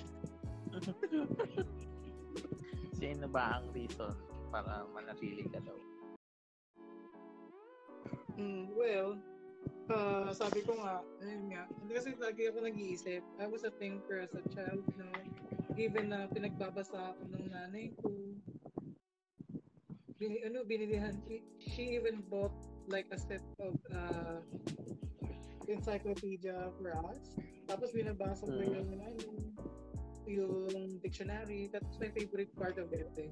Ng mga, diction, yung mga encyclopedia dati. May may glossary kasama at saka encyclopedia. Oo. Yun, I was happy. At feeling ko naging kaibigan ko the whole time ni bro, tsaka yung best friend ko, kahit lagi kami nag-aaway noon. Ayun. I was happy. Kaya kung maririnig man to ni John Hart, aking best friend, for like 18, 19 years na. Tagal na rin. Oh my God. Oo. Sad. Yun. 19, mag- Ayun. 19 years na kaming Oo. ano, mag, uh, magkaibigan. Hmm, Shout out kay. John naman. If she's going, uh, if he is going to listen, uh, thank, uh, thank you for being a friend, uh, being the best friend that I could have in my entire life. Um, siya lang yung hindi lang husga sa akin talaga totally, ano. He never, uh, tsaka kay, ano, kay Jackie, ang aking magandang friend. Ah, she's a trans woman, ano, si, ano, si Nice. Jackie. Tapos yung isang friend ko na taga UP, si Jeriel. Je! Thank you for being a friend as well. Uh, lagi siya kasi nagpupunta sa akin to ask for advice. Di ba sa alam niya, psych major ako. So, yun. Uh, he's a good friend. And also kay ano, yun nga, si Jackie. She is uh, a heart of gold. Uh, she's, she's amazing. Siya madalas yung nag-aaya sa akin to eat outside. And then we'll, we'll talk about life and everything. I, I, I really miss her kahit tatawid lang naman ako ng tulay to go to Pateros. Pero dahil close ng Pateros to lockdown, hindi ako makapunta. Ayun. Ah, I really miss. I, I really miss my friends, no? Sobrang miss na miss. ko. Oo, kasi ano eh. Pero, Mga, pero ikaw mga childhood friends din ako. Ano ba? Anong Mga itatanong? childhood friend, mga childhood friend mo, mga gano'ng katagal? Dapat 15 years? Ano? Masakit kasi mga childhood friends ko eh. So ba, isa-isa Oh ko pa. Ay, ay, ay, ay mo nang i- ano, i-rekindle. Hindi, i-rekind... i-rekindle natin. I-rekindle natin dahil kailangan. Dahil hinihingi ng panahon. Dahil to rekindle is to keep. Diba? Pero literal, what happened? Uh, No. uh, did you guys like end up uh, not being friends or like strangers right now? May Ano nangyari? grade 1, Mm-mm. may kaibigan-kaibigan din ako. Um, actually, ako ano nangyari, pero nag-away yata kami kasi parang pinatok-patukan niya ako noon. Pero childhood friend ko siya. Then, ganun lagi yung nangyari sa childhood friend ko. Lagi kami nagkakaaway. Then, ang, ang nangyari, ako second place. Ako second honor kasi oh, oh binayaran niya. Di ko alam. Binayaran. May Say position yung ano. oh my God.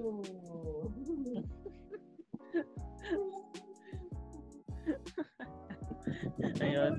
Spotify ko. So anyways, no, binayaran. Binayaran doon kasi um, ang, ang kung naalala ko ba apelido niya, hindi ko na sa babanggitin. Basta, that, yung ta- papa niya, mayor. Ewan ko totoo ah, chismis lang naman yun, hindi ako confirm. Baka bitter lang yung tatay ko kasi may honor lang ako. Pero thinking that way, no, it could be a possibility. Hindi ka, hindi ka masususugan or kahit ano, pero it could be a possibility. You know how it works here. It works smoothly with, Oo. with everyone. Tapos nung grade 2 ako, yung kaibigan si Sir Win. Sir Win pangalan niya. Lagi kayo nagkakausap. Then, ewan ko, parang ako puro give, siya puro take. Ganun. Parang itipan niya lang ako lagi, ganun. Kahit pabait na po sa kanya. Then, alam mo, napuno ako doon. One day, habang kausap ko siya, grade 2 ako, Pinapato niya ako ng buhangin sa mukha.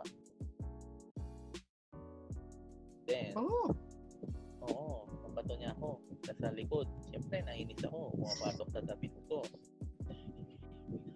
Tumuha ako ng malaking bato. Nasa malayo siya. Aba, hinagis.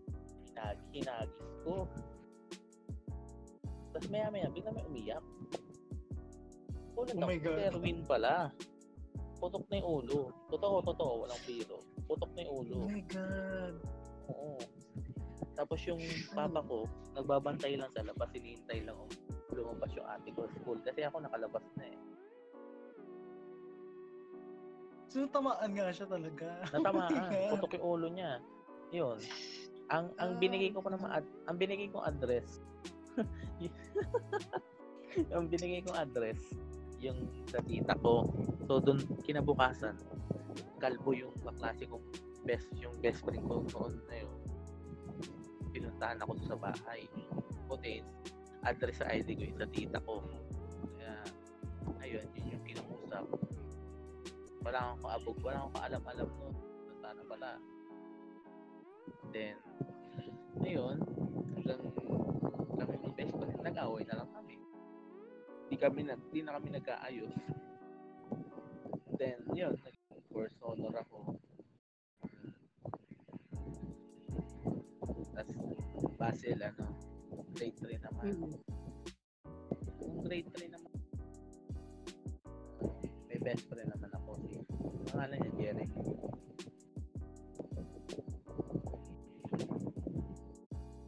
Jeremy, mayaman siya. Para bang, parang middle class. Parang ewan ko Hmm. middle class. Basta mayaman siya, pero sa public nag-aaral kasi malapit. Then, um, lagi kami magkasama niya tuwing lunch. Naglalaro kami, piggy bank. Tapos naghahabulan kami ng mga upuan. At di pa kami sa pagkain. Bibigyan niya pa ako ng maraming baon. Basta lagi yung mag magkadikit, di kayo mapaghiwalay. Then, in the end of the year, may bulutong nga yun eh. Nilapitan ko, okay lang. Wala din naman ako nahawa eh. Hindi ko nagkakabulutong ng buhay.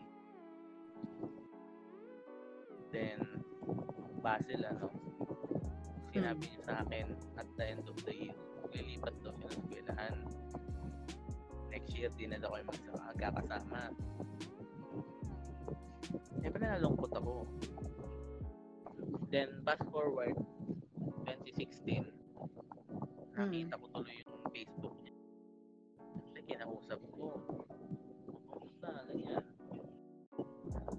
What did he say? Sa, F- sa FEU na. Sabi, pinakilala ko sa sarili ko. Ha, ha. Alam mo ba yung sagot niya sa akin? Hmm. Tumawa siya. Then sabi niya, fuck off. What? Oo. So, pre, ano, kababata na, babata na tayo. Ako yung kalaro. Sabi sobrang creepy mo. May stress ka dito. Oh my gosh, that's the worst. Sa Facebook. Ayun. Ayun. Ayun na. Hindi ko na siya minessage ulit. He's an asshole, you know? Oh my god. Ano na siya? Para na siyang jock. Para na siyang basketballista yata. Boring. Oo, yun na siya ngayon. Yun, may nasaktan lang din ako kasi may pinagsama kami pero yun lang, ganun niya lang itinapo. Ano bang kahit hello lang sana, ganun. O Kaya kahit mas maganda sana kung sinin niya na lang, di ba? Mm. Mas maganda hindi ka na lang yung sinagot. Oo. At at all, hindi yung ganun-ganun. Nagpo-project siya ng ego niya na wala sa lugar. Kapag-baba. Nung, ano naman, nung grade 4 naman ako,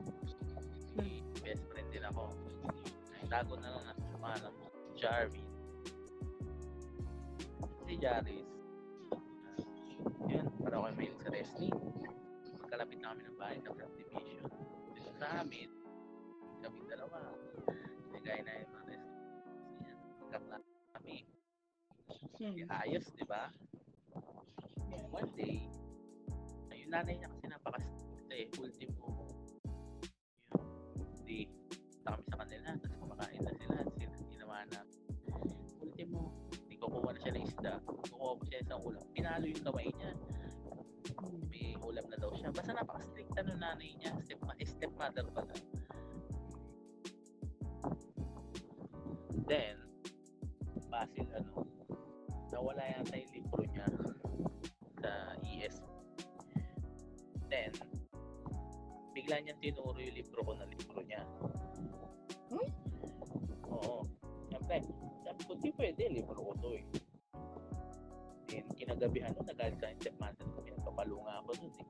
Pinahanap, pinahanap sa akin kasi libro ko kasi babayaran yun, di ba?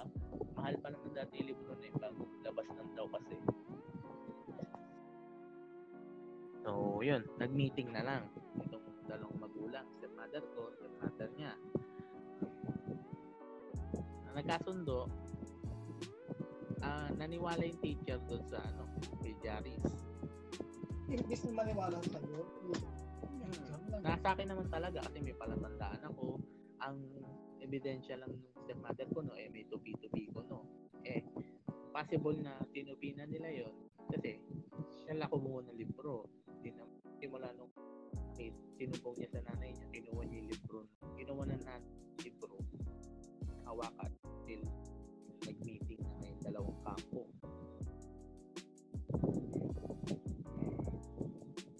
Ayun. Then, oo. yun, masiwa na yung relationship namin magkaibigan. And na umabot pa nga sa sapakan yung kami likod ng principal sa office, ganyan. Nasapakan kami. Oo. Tapos, ano, nagkaroon. Pero ngayon, kilala niya pa rin ako siguro kasi hindi iwasan. May alam ako secret na niya na hindi alam na lahat eh. May ano kasi siya, nagkalus-lus siya dati, Basil.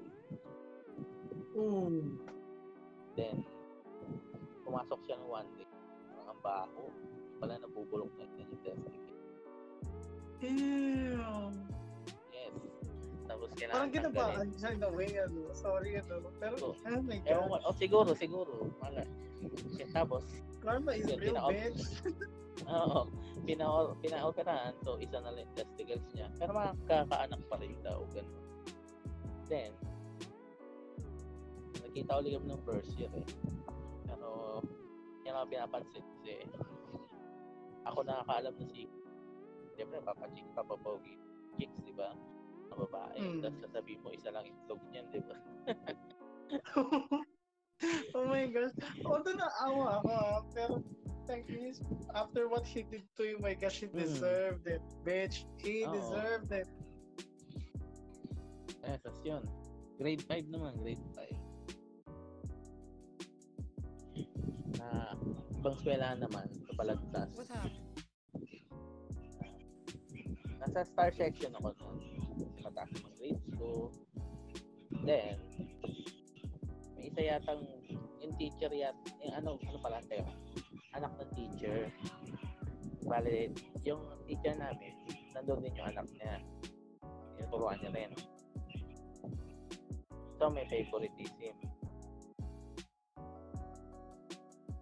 And then, one day, ah, wala pa yata isang linggo yun, Pinagtripan ako. Pinapairan ako ng lipstick sa mukha.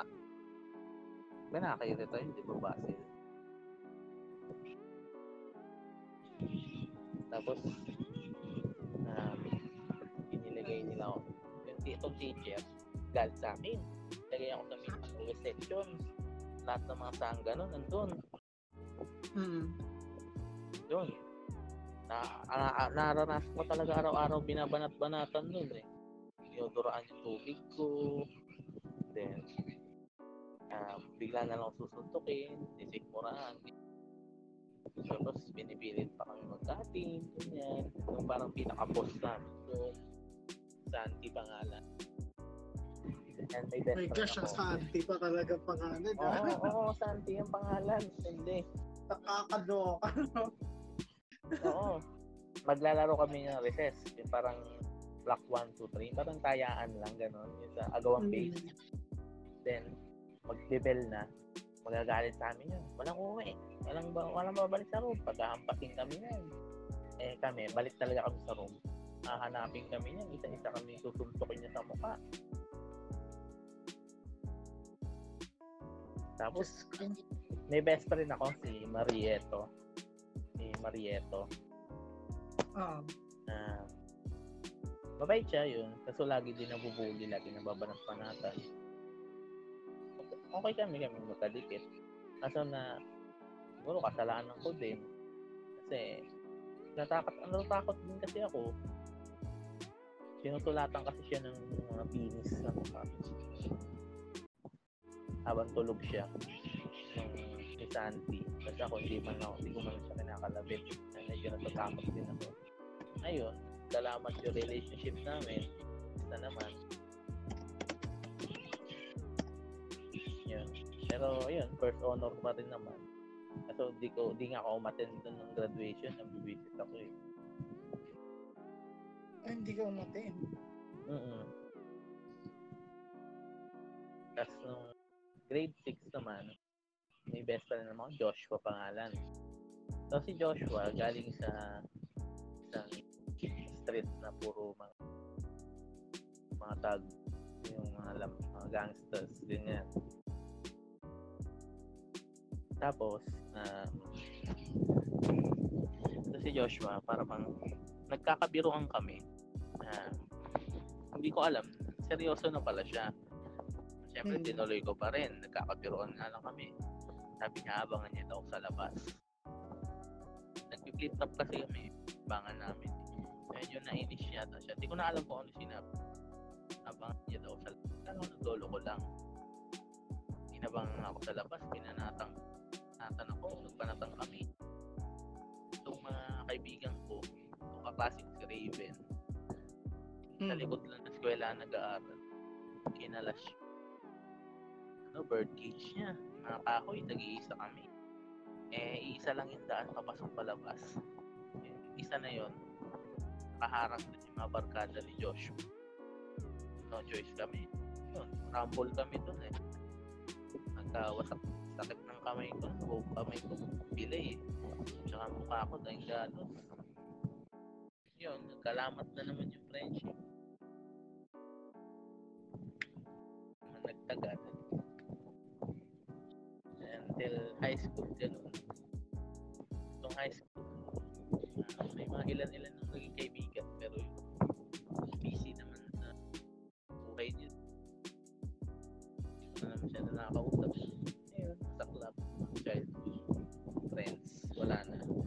So far, mga recent friends ko lang talaga. Si Tyrone, John Lloyd, mga kaibigan ko dati. Grade 10 yung kay yung mga ka-close ko. Yun lang, si Dave. Bae. Yun lang. Mga hindi cancer, ganyan. Pero kung may best friend ako, si Emma lang talaga best friend ko sa totoo lang. He understands me. I understand him. Kaya, yun. Matagal na rin kayo magkaibigan. Pa 7 years na rin. Siguro. Oo. Yun, yun lang. Ewan ko, ba't malas ako sa kaibigan? Buti na lang si Emma.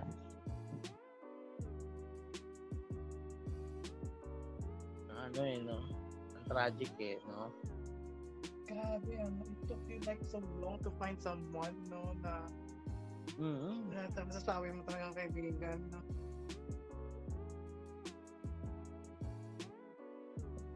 Oo. Hmm. Ah, well, in my paghahanap ko ng kaibigan. hmm.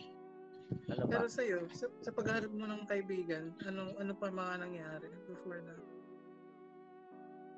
Maghanap na din ng mga kaibigan. Okay. Tropa din. Kaso, wala talaga yung hinahanap ko eh. Nag, nagipag-hangout ako sa cool kids. Pa-cool din ako. Kaya ko naman kasi mag- magmukhang cool. Yun, naka-hangout. Kaso yun, bumuo kami ng banda nun eh. Kasi ewan ko, Hmm. sinipa ako sa banda. Di, parang ayaw yata nasasapawan niya. Sabi ko ako magsusot. Ah, Sulat sa lyrics. Ganun. Ewan ko sila. Alam ko alam ko disbanded na sila dito na tuloy. Ay, grabe, no? Oo. May mga, may mga ganyan, may mga ganyang ugali talaga yung ayaw nasasapawan. I don't know.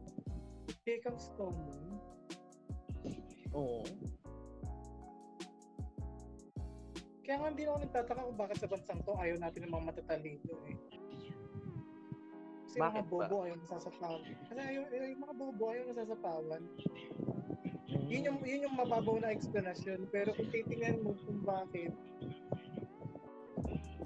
ano eh, nag-uugat kasi doon sa idea na pantay-pantay lang dapat, ganyan-ganyan. So pati sa katalin katalinuhan, nadadala yon Sa tunong, nadadala rin. Ang nangyayari, eh, walang magawa yung mga mga matatalino. Hindi mag-adjust na lang doon sa mga hindi naman nag-iisip.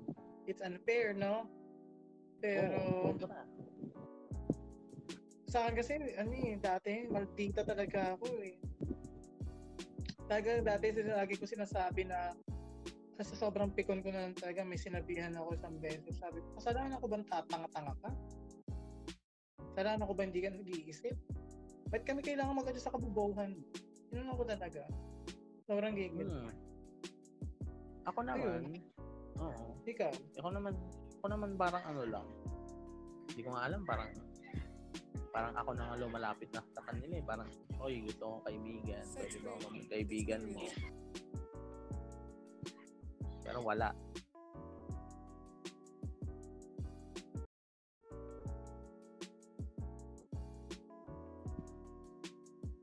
Diba?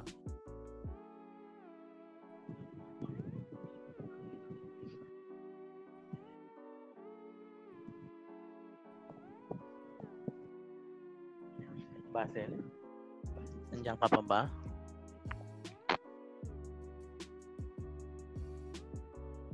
Basil? yes. Ayun nga. Ah, ayun. Kung ako na nga, kung ikaw nagtatakay, ako nga mismo yung parang bukas palad na, hey, gusto mo ba ako maging kaibigan? Yes, tulungan ko sana. Mo, maging kaibigan mo. Ba na, ganun ba yung aura ko? Pero wala pa rin. Bakit wala na yung pagkaibigan sa akin? More or, more or so, um, nagiging ka- kaaway ko pa. Stuck pa ako sa mga, oo. Kasi pa- para sa akin ano, ewan ko lang.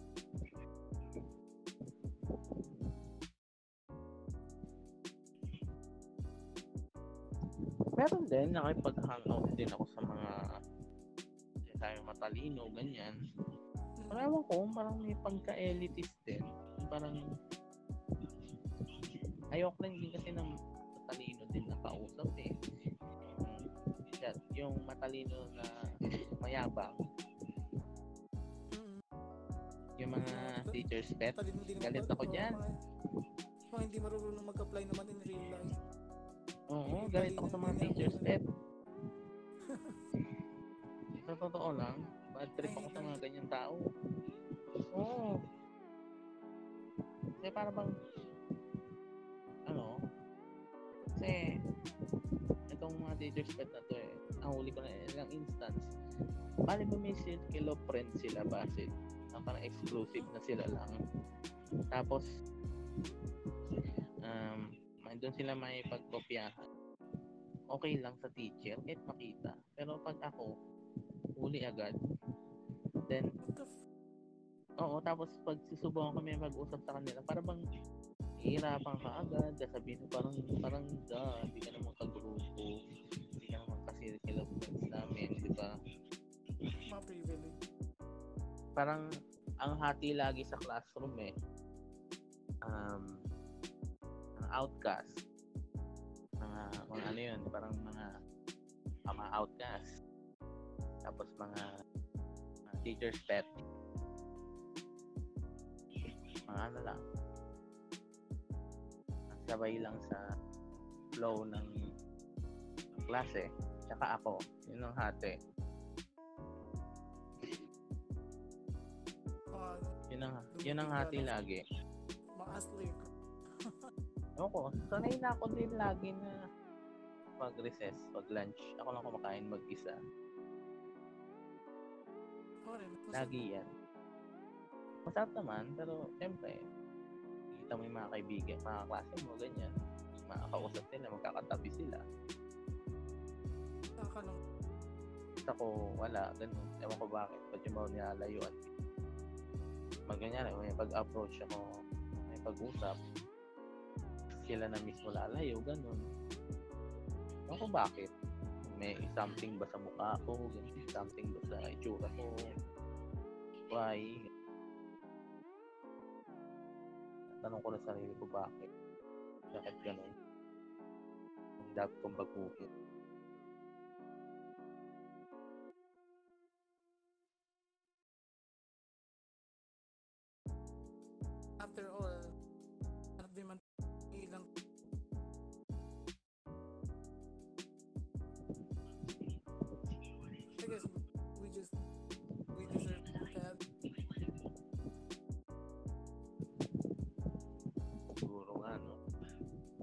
And then, through, through find and error, uh, may isama. Discover ko rin kayo na kami na kilala ko kayo. Na nakaintindihan connection tayo. Papasalamat ako dahil doon. At mga kaibigan may tuturing tuna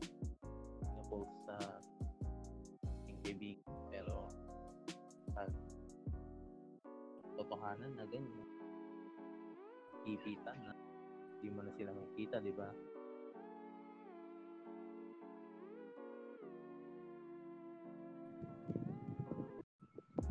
Okay. Okay.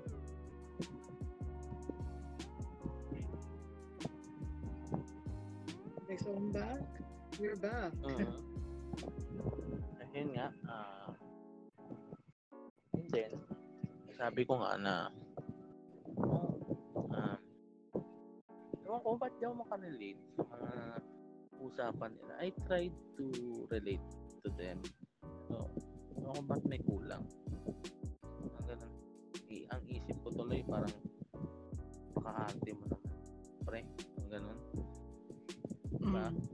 may hinahanap lang talaga ako na hindi naman small talk okay lang yun small talk kailangan mo lang nakausap diba wala ka makausap iniiwasan alam kung bakit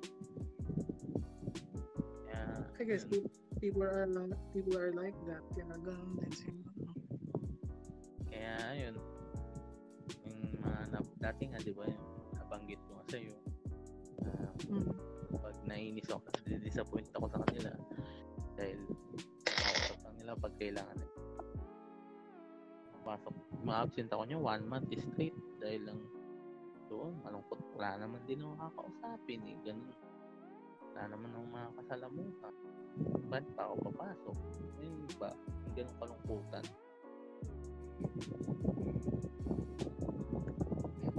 Yun yung mga bagay na hindi na-address sa school system. Mm.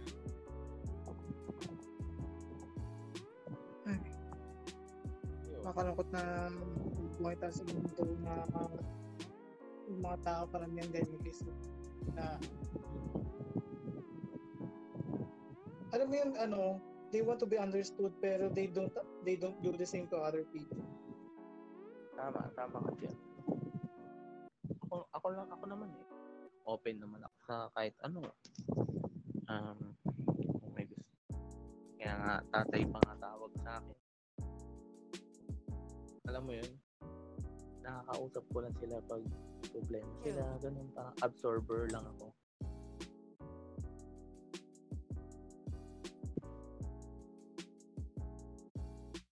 Mahirap din maging absorber ah. Yun ah, pag nakawala ng energy, hindi na ako papasok.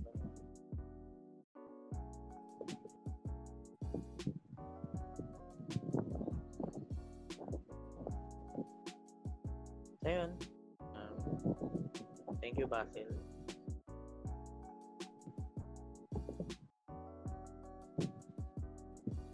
Basil,